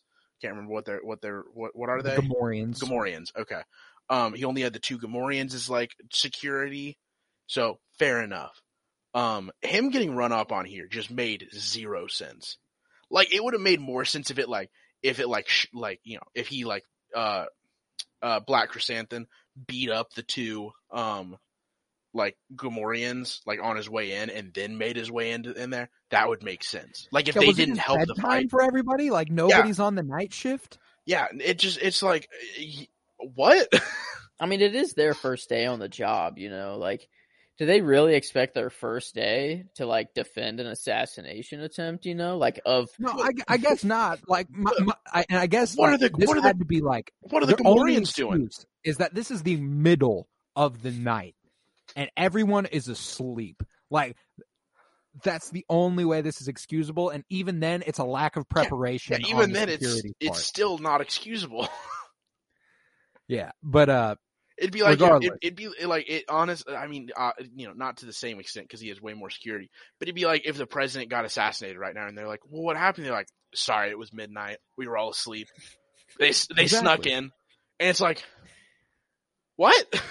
their operation's small right now. You know, Yeah, they gotta Oh, grow. They gotta grow. But uh, these uh, you know, the Gamorreans can't handle Chrysanthemum any better than the rest of them. And uh, but before he can finish them off, uh, the youths converge on the Wookiee, and Fennec then appears and is like, "Wait a second, stay the fuck back." And I loved watching this the fight move, Mm. like knowing where everything is in correlation to the throne room, And knowing like knowing what was going to ha- what their way out was.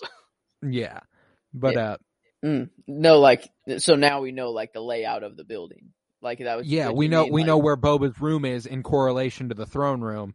And like just like exploring that more. And I had the same thought about like the streets of Tatooine at multiple points like later on in this especially like getting to watch all this watch them go through it and stuff. Like it's like we're getting to know this place better than we ever have. And we already knew it better than every other Star Wars place there was. You know what I'm pla- saying basically? Like Outside of like Coruscant, and yeah, and like I I think that's top like the, two right there, Coruscant I, and I think Coruscant is like number one, and Tatooine is probably two. Yeah, but uh, you know they they drop him down. Fennec drops him down, and she activates the trap door, and Black Chrysanthemum slides right on in, and the Wookiee tries to hold on with one of his paws, but Fennec's like, "I'm gonna go and throw a knife at that hand," and he falls right into the Rancor pit. And uh, Wonder I wonder how she got that knife back. Do you think she's Hmm. like asked for it back whenever they let him out? She was like, "Hey, by the way, can I get my knife back, dude?" oh yeah, that was stuck in your hand for a little bit. Yeah. She's got to like go down in the Rancor pit and like dig through the sand because he already ripped it out and stuff. Um, It's just part of being a master assassin. You know, it's part of the job. Or or try to get your toys alternatively, back. is, is she's like, you know, that's lost forever. I've got a Um, ton of knives. I've got yeah, it's lost forever. I'll just go grab one from my nightstand. right. But uh Fennec tends to the wounded Gamorrean and Boba tells tells her to get the Gamorrean into his Bacta tank and I was like, "Hey, it's not just for him. It's like his team his team goes down, you know what? Get them in my Bacta tank. They need the shits."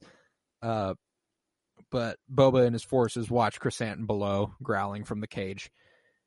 And uh later, an R5, like a little R2 type unit, uh rolls up a little astromech and I was like, hey, okay, so Boba's got one of these hoes all of a sudden.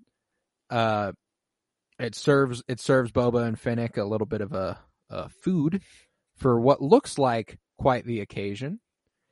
And if I had to guess, we might pick up from a point right here at this table next episode, trying to talk things down before a certain war. Um, with you know meeting the three families, asking the Trandoshans, Klatooinians, and uh, Aqualish to come together and defending their home against the Pikes, perhaps. Um. Mm. Nevertheless, though, uh, Fennec tells him, you know, you're the head of a family now. You should enjoy the trappings of such things. And uh, Boba's like, you know, I need to respond. Everyone's watching. They're waiting for me to make the next move. And Fennec, Fennec advises him, you know, eat. And Boba's like, I got to send a message. and I was this was the most mob bossy Boba has sounded so far. The the whole just just the whole I gotta act now. Everybody's watching. Oh, come waiting on, for eat, me to boss. make the next move. Eat, boss. Gotta send a message. I gotta send a message. Yeah. Yeah, like, mm-hmm. And Fennec's like, you already and this was some great logic by Fennec. You know, like you already did. We got like one of the meanest bounty hunters of all time locked up in your dungeon right now. That is a message. Mm-hmm. And uh Letting people Fennec know advises- Boba is still, you know, he's still about still not to be fucked with. he's definitely not about to be fucked with. And Fennec advises Boba here, you know, show your hand. And Boba's like, you know, these are Hutts. They're like letting them have time only gives them the opportunity to strike again. And 88 interrupts the banquet with news that the twins have arrived. Oh, they're outside. Yeah. I was like, And oh, like, oh, look at that. Um, Boba orders that the gates of Jabba, Jabba's former palace open, and uh, him and Fennec walk out to meet the twins, who are carried on their litter, of course, by several servants. And uh, the Hutt brother says they have come to apologize. And the Hutt sister admits that they sent Black Chrysanthemum to kill Fett. The brother claims that they are sorry and offer a gift as restitution. And uh, lo and behold, we watch a full blown fucking Rancor get repulsor lift up. And, and Like- here was my favorite scene of the entire episode. Oh my fucking god, Fucking- I who loved it. Who came Danny- right along with them? Fucking Danny Trejo. fucking Trejo. I Dude. I was so confused because I didn't. Guess who's the Rancor keeper? I originally planned on watching this episode at like two o'clock because it comes out at two o'clock in the morning still, right? Mm-hmm. Yeah. Okay, at two o'clock in the morning. Completely forgot about it that morning. I was awake, Yeah. just I was watching other stuff, didn't even think about it. Woke up the next day. Remember, I was like, I gotta watch the I gotta watch the Book of Boba Fett. But before I did that, I was eating and I was just like scrolling through Twitter, and I saw fucking Danny Trejo tweeted, "Guess who's the new Rancor? Uh, uh, whatever Keeper. he said, keeper." And I was like, "What? Excuse me? On, What do you mean Rancor that would be keeper?" an insane way to find out because it was insane to find out in episode. It would it would be wild to find out by him tweeting. You What's crazy as I was as excited about the Rancor as I was the Rancor keeper being Danny Yes, Trejo. no. So the entire episode, I just kept thinking, like I saw that and I was like, "There's not even a they don't they don't have a fucking Rancor. What do you mean you're the Rancor keeper?" And then they come rolling up in a fucking Rancor crest hill, and I was like, "Oh my, oh my fucking god, Danny Trejo's in Star Wars." And it's funny. What? We were talking all that shit last week. Like I was over here like like, oh, I was like, oh, what if they got another Rancor? Uh, whenever they dropped him into the pit, and I was like, but there's no Rancor down there. Ah, ha, ha, ha. There's no way for them to get another Rancor. Ha, ha, ha. And then they just got another Well, fucking Hey, Rancor. and in all fairness, uh, you know, we talked about it last week, and we are like, maybe Rancors are just fucking expensive, and this would be the way out of it. They're like, hey, listen, yes, we assass, we tried to assassinate you. No, we're not sorry, but as like a form of payment to make up for it, here's a here's a Rancor. Here you go. Here you go. But uh, Here's some Boba money without actually giving you money. Yeah, exactly. But uh, Boba tells the twins to clear off Tatooine, and uh, in return in return for considering a truce. And the Hutt sister agrees, but for a different reason. She tells him that there is something he should know.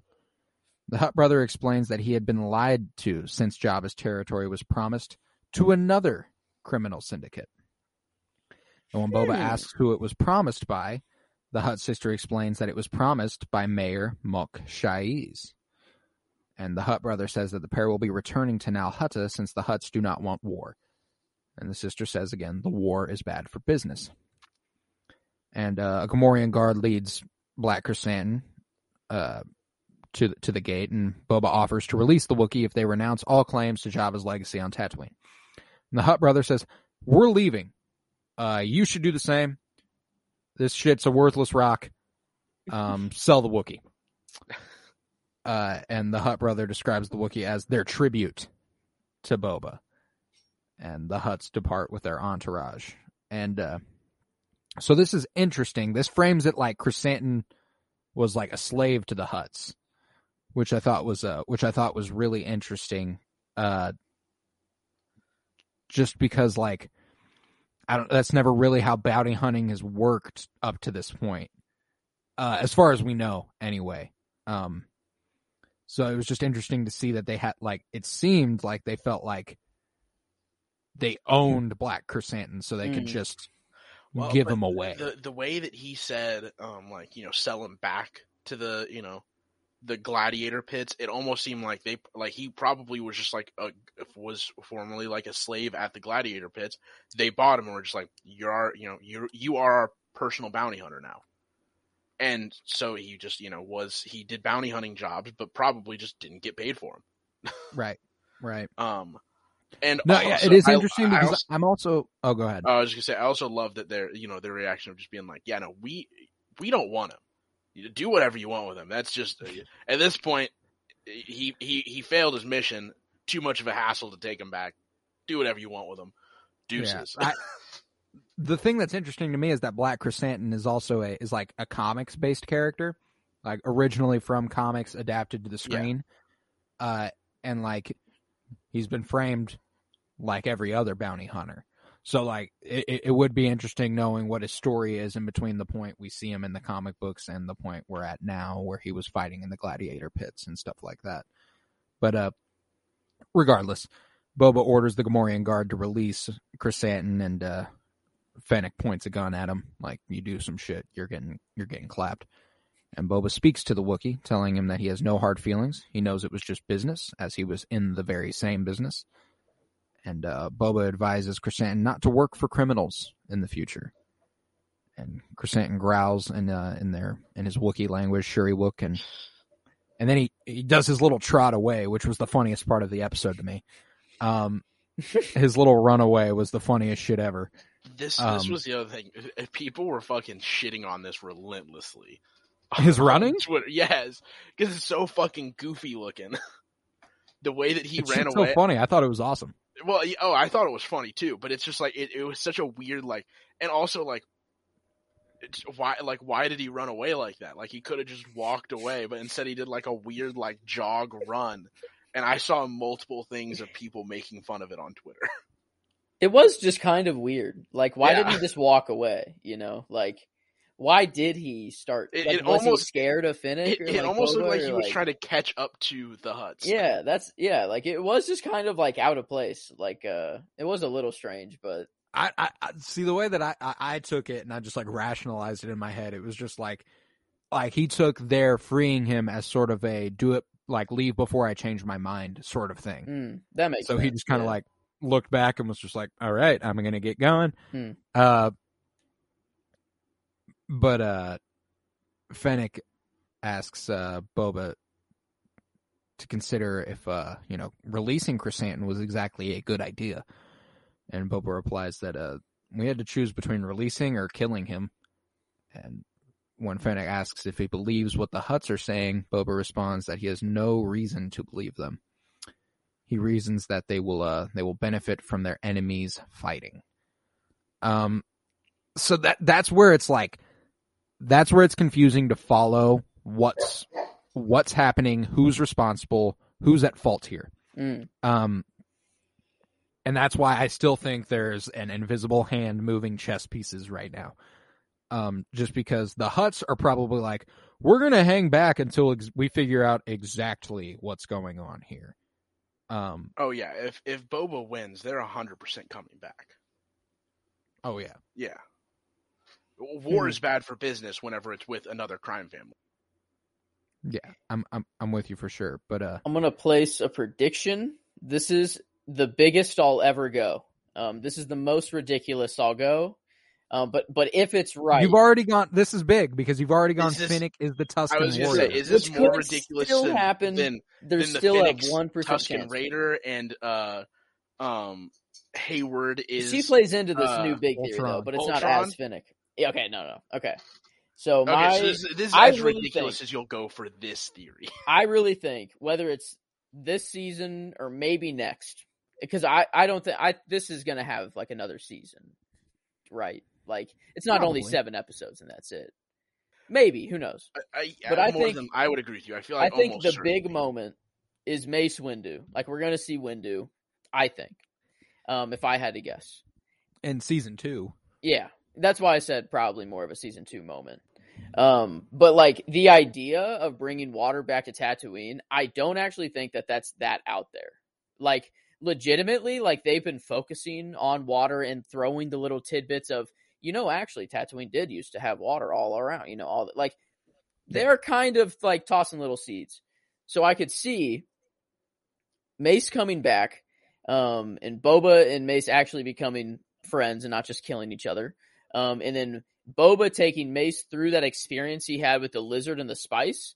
Um, but Mace could like handle that a lot better because he, you know, he's a Jedi and he has control over his mind. So wherever he goes to get that branch, he would actually be able to be like, he knows where that tree is or wherever. So maybe he has like a, like, there's this whole like other thing of Tatooine, you know, like with the sand people and, you know, all these different cultures, they all worship, you know, this one thing and wherever that, tr- whatever that tree is, you know, like maybe there's something to the planet where like the water's there. It's just that like they're It's not giving un- it to yeah. the planet because like they're treating it like shit, you know? Like it would be pretty cool to be like the water's here and we don't need to go anywhere to get it. It's just like locked because you guys are being pieces of, sh- like pieces of shit and like It you know. would be interesting if they went with the whole Tatooine is actually a like some sort of magical, mystical, force-based planet with their. because Yeah, what like be- what did a- Boba go through? Like during that experience that he had, like I think he just got really high and Dude, but he stick. came was back with the tripping ass. he came back with the branch. Every one of them comes back with the branch because they all go through that same process. They all make their Well, stick. Yeah, Like I that's think they how just they get. I think they just get really high and the lizard takes control of your brain. They get really high, the lizard just steers you to its to its home Yeah, it tree. directs you. They It pick up a you like the uh like the wolves in Rebels. You know, like whenever they run and like you teleport into like the Maybe other. Like, or, so you're going with the uh, the lizards are uh, force beings like the uh, like the Nah, I don't know. what are the what are I mean, those like, aren't the here's the thing, in a universe are like this, is that so outlandish? Because how the fuck else are these lizards consistently taking them to a fucking tree? It's clearly something mystical. Like it's like, you, they're mind control lizards. Weren't the witches their they're of mind Dathomir control lizards, but like, how name are they mind control lizards? Didn't they name drop the witches of Dathomir? Like, Yes, they name drop the witches of Dathomir in, in this next part. Actually, okay, I was gonna say what was that in reference? To? Oh Yeah. yeah, the uh, let's go. Yeah, Yeah, let's move on here then scene. with uh, Fennec offering to arrange a meeting with the mayor, and uh, she describes the Rancor as, you know, quite the gift, and the the creature is housed in the lair of Jabba's former uh, Rancor pit, and Boba asks why the creature just lies there, and Danny Trejo in all his glory explains, well, this Rancor is depressed, and Boba's like, this beast can feel such things, and immediately upon all of this, you feel far deeper pain for the man in Return of the Jedi who was bawling when his Rancor got killed by Luke Skywalker. Um, the Rancor keeper explains that you know they're they're emotionally complex creatures. Boba asks why it has blinders, and the keeper explains that the creature is a, a calf bred for fighting, and that uh, he saved this creature to train himself. And he adds that uh, you know it imprints it imprints itself on the first human that it sees. And now that Boba is here, you know that's that's who he's going to be. He's going to be the imprint. And uh, like immediately, I'm like, oh fuck! I feel so bad for this fucking guy who was who got his Rancor killed in Episode Six. That sucks. But I mean, like, the alternative is Luke Skywalker dying. So yeah, you know, there's there's also the fact that I'm interested to see how Boba utilizes this Rancor because knowing what he knows, There's no way it's staying in the pit. Oh, not a chance. And also, I decided as soon as they like they go on and talk about it, and he was like, I, you know, because they talk about the witches of Dathomir and how they used to ride them, and then he's like, I will, I will learn to ride this. Immediately, I was like, if I don't get a fucking scene, because they keep talking about how, oh, I didn't, I did not, he- I did not hear your litter arrive. I was not aware that your litter had arrived.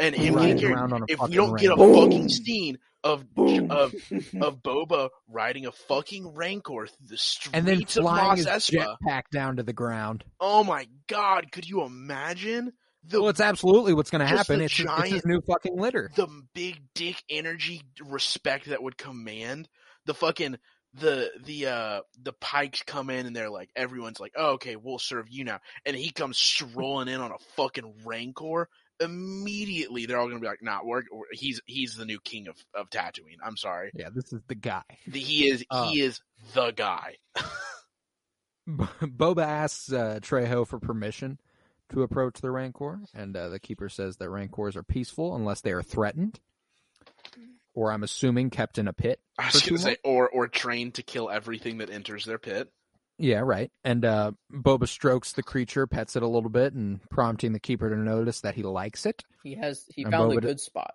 Yeah, he found. Yes, he did. and Boba Boba decides, you know, he's going to spend time with this Rancor. And the Rancor keeper en- encourages him, you know, saying that Rancors become can become very, very loving creatures. And I think we kind of saw this with, uh, you know, Omega and Yeah. Wrecker and all of them in in the Bad Batch. Um, Al- Also, I've decided because I I said it last week. Um, if there are um rats in in Star Wars, there must be cats, which means there must be dogs.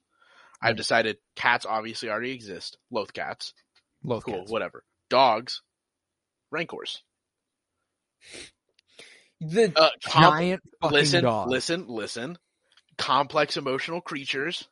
Okay. Great relationships with humans. Okay. They have a spot where whenever you scratch it, they sit there and they lean into you and just sit there and just be like, more, more, give me more. It's a dog. It's a giant fucking dog. okay, I'm with It you a little bit. is. I'm with you a little bit, but like maybe there's something closer to a dog. Oh, there almost certainly is. But I have decided. I'd argue the it is Tusken creatures are closer to dogs. No, no, they're Um, not. No, they're not. Regardless, Don't act Uh, like if, if if you were if someone was like, "Hey, do you want to do you want a giant rancor as your as your dog?" You wouldn't. It'd be like, "Yes," in a heartbeat. Or like an Well, Ewok.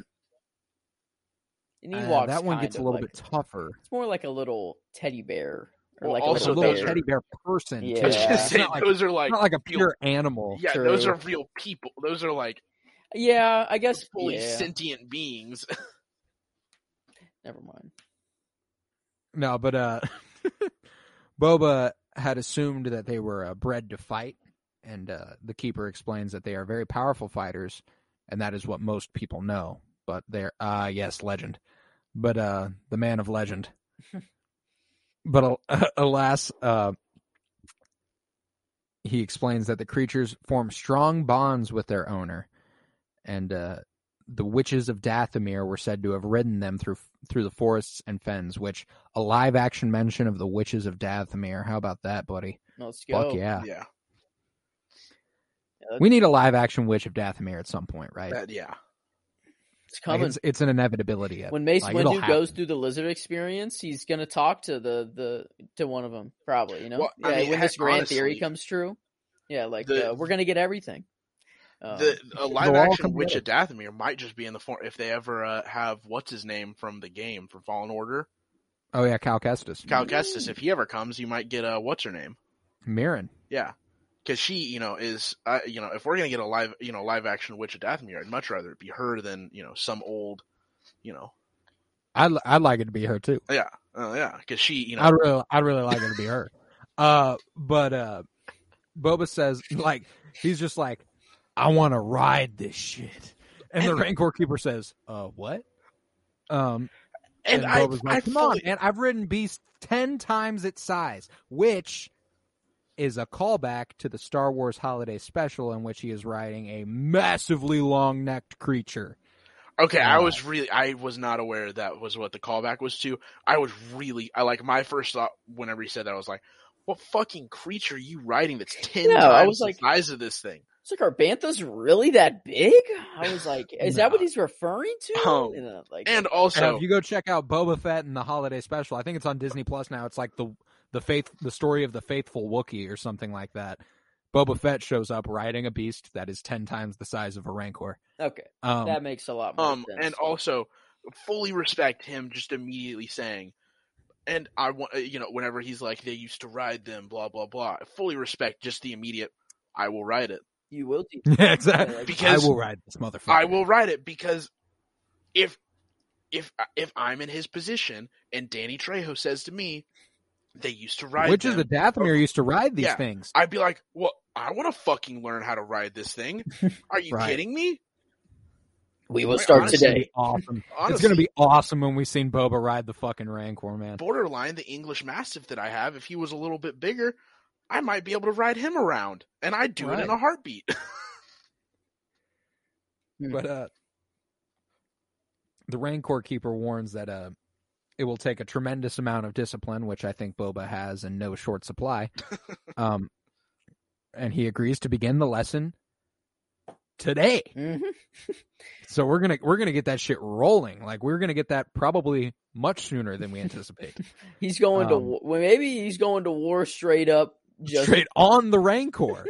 uh maybe he just pulls up on that bitch. But I mean like I, I I'm expecting like next week at the earliest, the week after that at the latest. Like I don't know that this is something they save if they're starting the lessons today. You know what I'm saying? Mm. I guess it could Um, take a while to learn though, and like get like the Rancor used to Boba and like stuff like that. Like it could. I don't know. They could play it like both ways. I see. Yeah, for sure. But uh the Rancor Keeper tells Boba to stand before the creature while he removes the harness from its mouth and eyes, and Boba makes eye contact with the Rancor. And uh Boba approaches the creature and strokes its chin while making eye contact with him, and 88 interrupts with the news that Mayor Mok Shaiz's office says that he will be unavailable for the next 20 days. And uh, Boba tasks the Rancor Keeper with feeding the Rancor. Uh, a whole fucking carcass from the larder, and uh, he senses that he says that he senses the creature is hungry. And uh, Boba tells 88 to inform Fennec to suit up, since they will uh, they will not be waiting three weeks for an appointment. And uh, the Rancor keeper reassures the Rancor that, oh, he'll be right back, buddy. Don't worry. You know, uh, he'll he'll be coming back. Uh, What a fucking cast! Oh, dude, I'm so excited a- for- like wow. and the fact that we're just gonna keep getting scenes with Temuera Morrison and Danny Trejo, like those are two of the most electric personalities I can think of, and them just being on screen together, that's fucking amazing. yeah, I was whenever they first like he first came up, my like my immediate fear, I was like, oh god, no, they're gonna he's gonna be like uh, uh, like a one of the Hutts like servants that's just like bringing. He's gonna drop the drop the rancor rancor off, and he's gonna go back with the Hutts.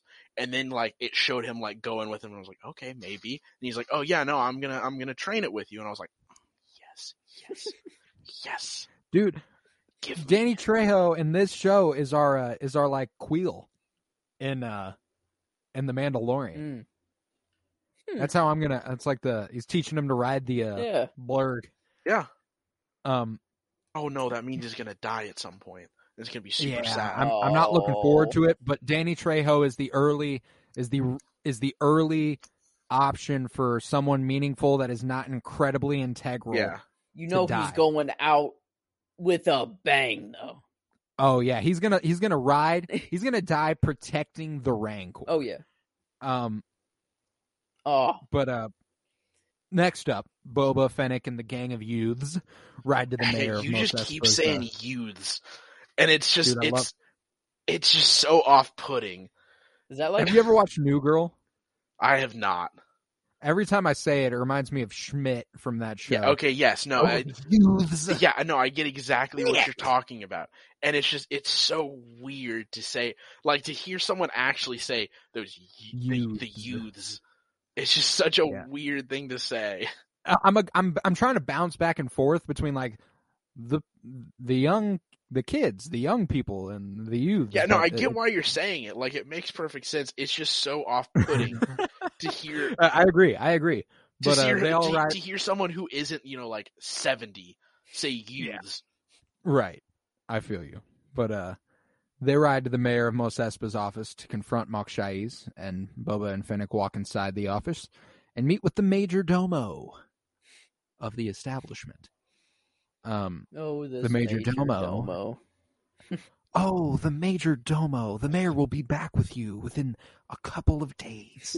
um, but you know, he explains that the mayor's schedule is quite complicated, and Fennec warns him to be careful with his next words if he wants to continue breathing. And uh, she she gets she gets her shit ready to roll. She's like, I put she put the hand on the gun, and the major domo. She's like, he's like, all right, I'll see if I can rearrange some appointments, and uh, I'll be right back and uh, he walks into the office, locks the fucking door, and uh, but Boba like before that though, Boba goes, uh, "Don't you think that was a little heavy-handed?" And Fennec was like, "Do you want this shit to happen?" And then the door's locked, and it's like, "Ah, good fucking job, Fennec." but uh, you know, Boba and Fennec blast their way in, only to find it empty and deserted, and uh, they they exit again to rejoin their gang of youths and uh, the major domo. I'm only going to say the gang of youths now Oh, I know. but uh, the ma- you know, uh, okay, so I, I, one thing that I don't get about this, like, I get this dude is loyal to the mayor, and the mayor's probably paying him good money, but like, what's the point in leading a car chase? Like, what does that protect at that point? Just be like, oh yeah, no, yeah, the mayor's not here. Problem solved. Just you can literally just be like, I like I can like I we can go in there. The mayor's not here. He's off play. He's off world right now. He's off on a trip doing something. I just make up some bullshit lie. There's no Nah, harm. they no needed harm's they come to needed something for these But- speeders to. Oh no! chase, like I though. get, I get why they did it because they had to have a car chase. But like my first thought was, I was like, like what?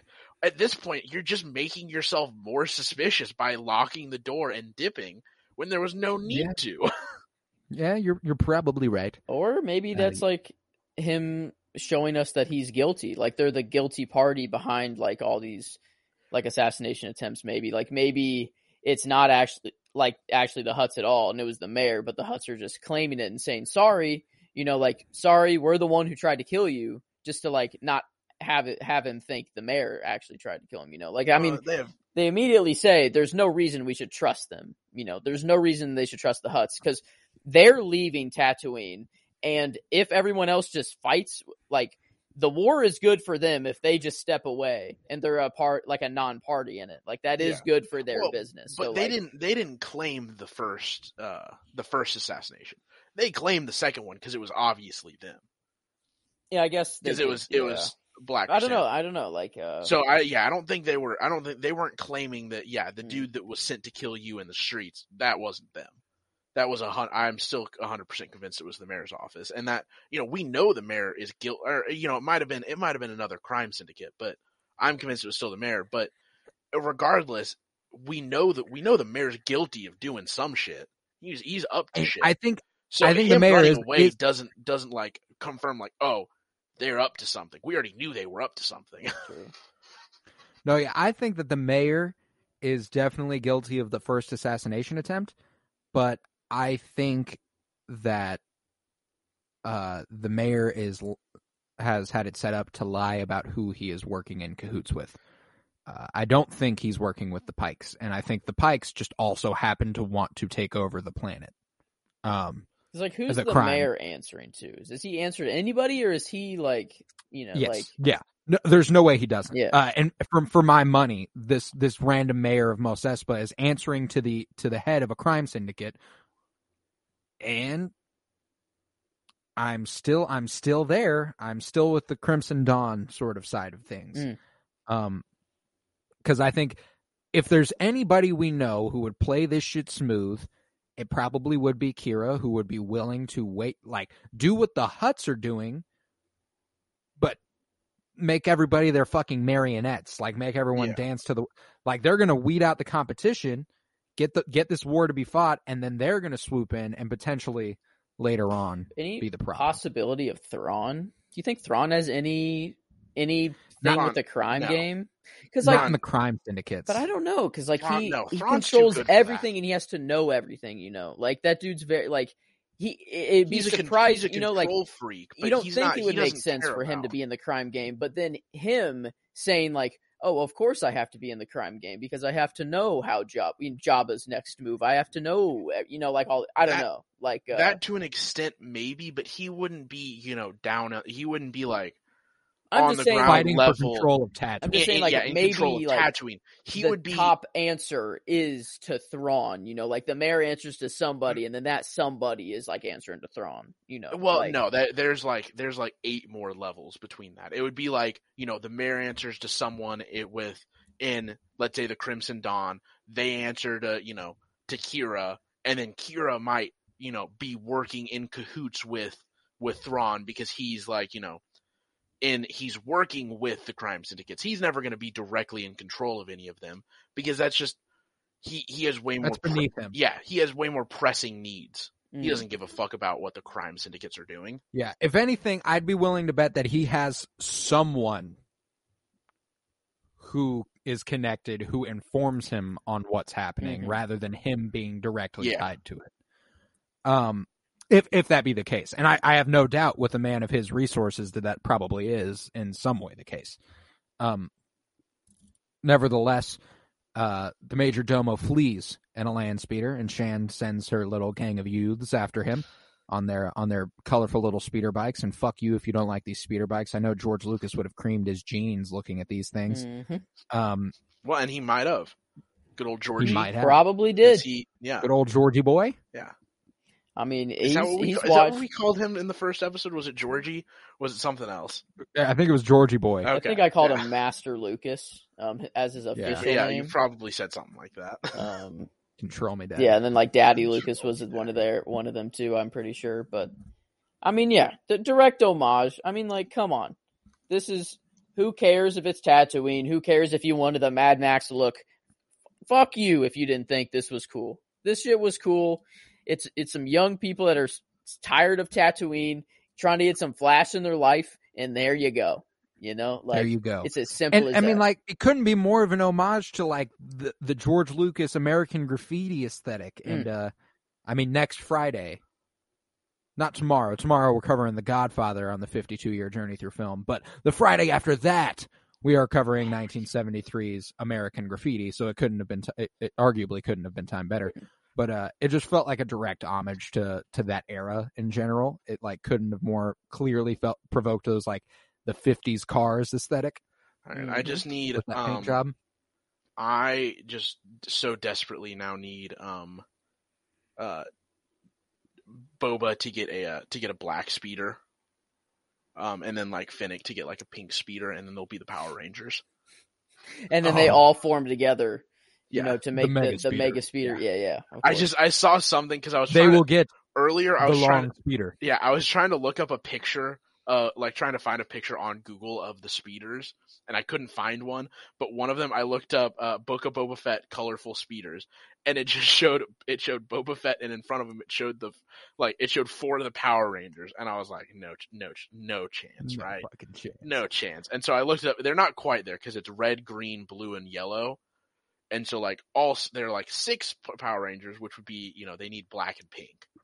Um, or there's like epic. other like groupings of them with different colors, but I think that would just be fucking hilarious. If they and then there's always that and a pink mysterious white Power Ranger that comes in from the, you know, comes in from out of nowhere, and there's Mace Windu, you know, coming in. You know, that's the.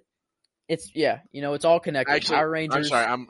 You know um, what? I got I got off on a tangent. I lied. I don't want this because him riding a speeder would invalidate his ability to ride the. uh well, um, if he needs to get somewhere fast, though, you're not going to ride a Rancor. You know. I mean, I- we don't. I- we, listen, we've never seen a Rancor run. True. Maybe they're maybe they're fucking galloping. Maybe they go on If he all needs to get fours. somewhere that bad, he has a jetpack. and probably a spaceship. Um, Yeah, and we see it, and we see it on we see that whole jetpack on display here uh, in a second. Whenever he yeah. he apparently follows the fight from above. I was gonna say, re- I thought the same thing whenever that, whenever you know, kind of going ahead a little bit with this, like after the car chase, where he just, you know, they finally they stop him and he's sitting there, and then he just lands. lands, and I'm like, what? This man was just like flying above, watching the whole thing happen. What Just the like, fuck was? Or maybe did he like? Did he? You know what? Maybe he like just threw a tracker onto one of the bikes, and they like came to a stop, and he was like, "All right." it'd be funny if they like showed cuts back to like every once in a while back at the mayor's office, and it's just Fennec and Boba like,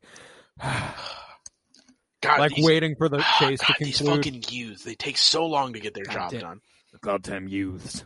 but uh, Goddamn, you know, they chase the major domo through the streets on these speeders, and uh, they avoid a protocol droid, uh, knock over a repulsor lift. Uh, they destroy a painting of Jabba in his palace, which I thought was funny. Um, uh, topples an, a tank of water, uh, but That led was- by that was, that was thirteen hundred dollars worth of water. It was. uh, led by Drash, the youths outflank uh, the Major Domo, and two of them scrape his land speeder as the pursuit continues. And one of them uses his speeder pi- speeder bike through two pedestrians uh, carrying a painting of Jabba, where uh, they destroy a picnic table. And uh, the Major Domo slams into a droid rickshaw carrying a couple biths. I Uh, I love that. Like once again, just so unnecessary for them to cut to the droid. Is it like looks and is like, "What do I do?" And then it just speeds up to like spin out of the Yeah. way. And I was like, such an Well, it's funny unnecessary. because they would have gotten loved it. absolutely fucking obliterated if they did. Oh yeah, Um, but uh, Drash manages to ride her bike over a building. Uh, and the, and the, the shot they showed of her from below, where like she's like looking down with her arm. Oh my god, that was such a fucking that awesome. and I love like I love the speeders like riding along the walls. Like I love that Oh, they weren't just so like we're gonna have some like we're just gonna have a car chase. They're like no, we're gonna have a futuristic car chase. we're gonna have cars on walls. I loved that shit. Yeah. I loved that shit. But you know, ultimately, she brings her speeder down on top of the major domos, and uh, it ultimately crashes the stand. Uh, it crashes the speeder through a bunch of walls into what looked like a thing of Meilooruns. I don't know if you recall the Meiloorun episode of Star Wars Rebels. Oh, that'd be Uh, sick if that's. I like- did I did see the uh the the Twitter thing about that where I was like, "Ooh, is this Meilooruns?" It's it, they looked a lot like Meilooruns, but uh, just a, just a little little tidbit there. But uh, Boba and the the youths converge on the major domo. Uh, Boba coming from the sky, uh, and the ma- the major domo reveals that the mayor is working with the Pikes and that he is gone. Now, it would track that he's working with the Pikes and coincided their arrival with his leaving. Uh, you know, like he got out of sight. Was like I gotta, but it would also make sense for him to know a war was coming and to get out of sight. Yeah. So you know, there's like a couple, there's a couple sides to this thing, you know. Uh, but Boba asks uh later, you know, what the, what? So so he's just like fucking gone. Where the fuck did he go? But uh later, a Starliner carrying several passengers, including a ton of pikes, lands at the Mos Espa spaceport, and uh, Skad, the the one with the cybernetic eye, is watching the pikes and rides his bike over to the hologram station, and he tells Boba and Fennec that he saw at least a dozen of them. Boba thanks him for his good work, tells him keep an eye on them. He looks at Fennec, looks back at him, and goes, "I am so sorry." um, also, you know, for a guy with a with a you know robot eye, you'd really think you'd be able to count them. Um, That's true. You give like an exact number, like yeah, a. like, oh yeah, I saw, yeah, I saw thirteen of them. Not And here are their names and every, you know, like yeah, like I'm not gonna lie, I thought I saw a fuck ton more than a dozen. I mean, I, I- Like I, I wasn't counting or anything, but boy, it looked like a bunch of pikes, like more than a dozen. like a dozen was Um, just getting off the ship, but then there were also some that were already out there, just like chilling. And then there's like, Yeah. well, but it is they. Oh, okay, no, actually, never mind. Never mind. Don't listen to what I was thinking. I was thinking, well, but it is because I was thinking Mos Eisley because there were already some in Mos Eisley, but that's probably where they're coming from. Uh, probably, probably. But uh,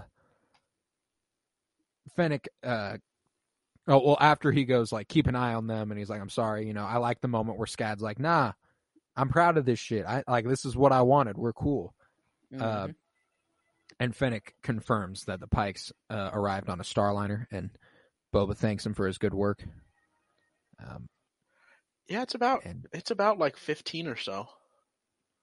Just did some Oh. did some quick. I just decided I was like, I actually kind of want to see how many. Like, it's you know, uh, I saw at least a dozen is kind of an accurate figure because they they walked out with a crowd of people. I think that's why you were thinking there were more. oh, okay. So there It was, like- all Pikes. There were some people that walked out. Then there was a big group of pikes, and there's some you know just some regular gotcha. people. I was just I was just taking all the people. Yeah, I no. was like Mm. that looked like a lot. because that's more. what I was thinking. I was like, I feel like it wasn't that many more than like you know a good like you know dozen or Doesn't. dozen or two, and yeah, it's about you know about that.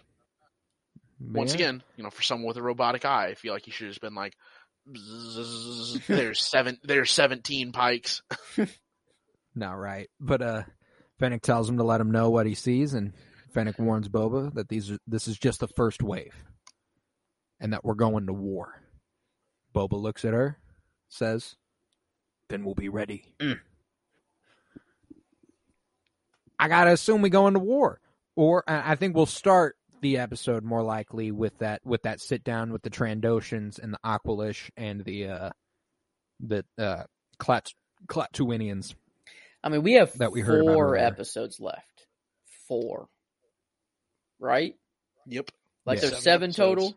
Damn. Yeah. Four, five, six, seven. Yeah. I mean, so we're hitting. We've hit. I mean, this is more of like the halfway point. Like this next episode, and like something's gonna happen. You know, like something is Well, bound. judging by the- Judging by where we left this episode, I feel like with with the flashback story, with us leading into what looks appears to be war, this is kind of the prelude. Like these three episodes were like, we're getting you familiar with what's going on. We're setting the stage.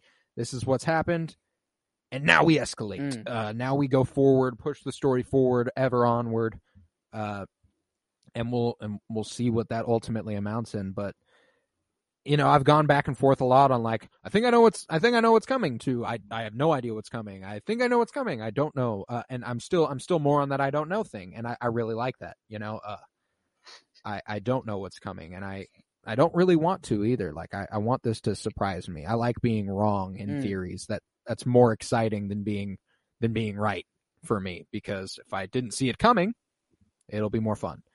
Um, but yeah, I I just I cannot wait for next week. hmm Oh yeah, people who were disappointed. I'm sorry that you feel that way. Um, this was, I don't know. I, I kind of like. I don't really rank episodes like. I don't know. I don't have like any one, two, or three that I like like more. Like I just have been enjoying the show. Like every episode, I've not been disappointed. It's been like I'm just excited to see what's gonna happen next, and like that's the point of these episodes right now. Is like yeah. just get you to keep coming back week by week to see what happens at the end, you know? And And they're doing it. yeah. And they are doing it. Uh Miles, any last thoughts here on the Book of Boba and what we've seen and where it might be headed? None that I can think of. Just you know, besides the the uh, true great desire that I have to see Boba riding a Rancor through the streets of Tatooine. God, I cannot Besides wait that- for that. You just know what's happening. Yeah. Honestly, that honestly, that like if we get that, I will be okay with everything in this in, in this uh, series. No matter what happens, As I'd would be I. okay with it. It's all I want. As would I. But uh yeah, man, I'm, I'm fucking with this show, and I think that concludes chapter three of the Sarlacc Soundwave. Um, this was the Penny Bloom podcast. We were the Fets Fuck Boys. I'm Colton Robertson, joined by Joseph George. Thank you very much for being here, buddy. Thank you for having me. It's always a pleasure. Oh, it's always a pleasure to have you, and thank you, Miles motherfucking Buttress. You know, always always happy to be here. Um, I did forget to say something earlier, and that is I'm very sad about the fact that the the uh, the great the the Sandussy is no more. Um, and then also um, you know, happy to be back anytime, man. Oh, how about next week? Even you know, I think that might be a good time. I think that might be a good time. Probably. But uh, if you would, head to patreon.com slash Bloom where you'll find well over 21 hours of exclusive content at this point, uh, with a couple new additions to the Patreon from earlier this week and a couple more coming on Monday. Uh, very excited. And like right here, I'm actually going to insert a little, a little snippet from one of our Patreons. So you get a little bit of a vibe as to what's going on there. So I'll, I'll let that play now.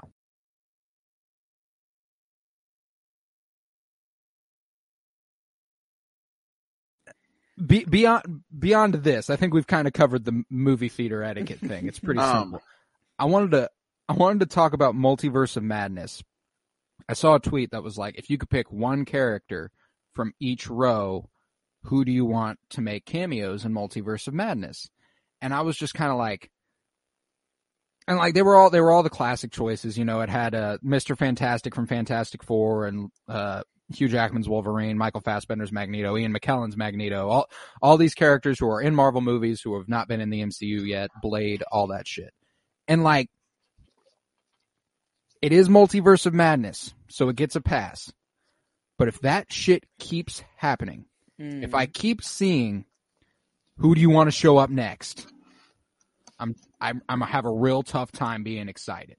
Like I don't it it felt good for the Spider-Man movies because it's because the it was Spider-Man Spider- yeah because it was I don't give a fuck was- if Ioan Gruff's fucking Mr. Fantastic shows up. Okay, it'll be cool, but it's not like I'm gonna go, yeah. I think, you know, only, like the only thing that would like get that might get that level of reaction would be like if we saw uh Hugh Jackman's uh, yeah, like the whole yeah, X-Men Wolverine. team, like Charles Xavier with like yeah, I think Stewart and uh, shit. it's it's those three. It's the Ian McKellen, um, Hugh Jackman, Stewart. or Patrick Stewart. If I if any of those three, like if it shows them like going like universe to universe somehow, and we see like the three of them, that would be cool. That would be a really cool scene. and that's Wait, another thing is that apparently it Fantastic is mostly just cameos. Yeah, yeah. I'm not. I'm not like taking this as in like these. They're now in the universe. I'm assuming it's going to be like they're going to be In popping. out by. Yeah, in, in, out, done. Um, Fantastic Four could not give less of a shit about them showing up. um, j- well, just because like you, you got to think about it. The movies you you're picking from two different franchises. The original franchise, which was fucking like 15 years ago, and was one good movie and one mediocre movie, and that was it. Or you're looking at a franchise from you know like eight years 2000 ago. to 2020 Huh? with the X-Men. There, I mean, they went. Oh no, no, no! I'm no, I'm talking about the Fantastic Four, Gotcha. Oh, I'm saying, I like, forgot about their most recent Yeah. movie. or one from like eight years ago that was complete dog shit. Um, True. and I guess so that's like it's just like I'm just not. I just don't care if either of those, if I like if any of those characters in it. Would it be cool? Sure. Would it be an interesting thing? Yeah. But am I gonna be like, oh my god, it's the Fantastic Four? I have Honestly, to I have to find the, only tweet way- because like I I just looked at it and I was like, I mean, any of these options would be cool, but they're Yeah. not worth speculating about. Yeah. Like they're they're not they're not worth our time and energy to be like, oh, I really really hope this motherfucker's in the Yeah. movie. Like no, like. I want it to be about Doctor Strange and Wanda and the shit falling apart. Like I don't care about everything Honestly, else. um, I want Uh, Ralph Bohner to show up. I you need know? Ralph Bohner. honestly, Give me. Ralph that, Bohner. That's my that's my uh, cameo that I want. Ralph Bohner.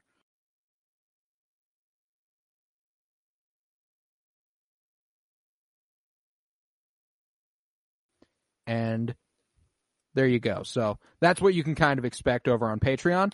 So Wow, huh? uh, How about that? we like to have some fun. How that, like that was? I fully agree with what was said there. oh yeah, whatever. I bet you do. I Oh. bet you do. I hope I hope you just put in. I hope I hope you put in the cum episode. I probably won't. I probably put in something a little bit more recent and uh, something a little bit Uh, uh, less more terrifying. regular show friendly. Um, than than that episode. That's one of the early early ones where we, we discuss all the different names for jizz. But and if you and yeah, and if you really you know want to know what we're talking about right now, just go ahead. And like I said, 20 hours of exclusive content. You got so much shit you can go Only work for 20 on hours? patreon.com slash Koro Bloom. Yeah. We've I done a lot of Patreon. I, no, I feel like it's. I feel, I felt like it was way more than that. Oh, yes, guess we we Uh, well, we have we- taken there, there have been days where we've just hop- there was like a stretch where we Yeah. just hopped on and went and we completely we did that because of the fact that we had that one episode where we filmed like a four-hour Patreon while waiting. yeah we were like we don't need to do Patreon for a while. Yeah. Tyler didn't show up and we went on for three hours. Um, but yeah, uh, if you would follow on Twitter at Penny Bloom Pod, follow on Instagram at Penny Bloom Podcast. If you're on Apple Podcast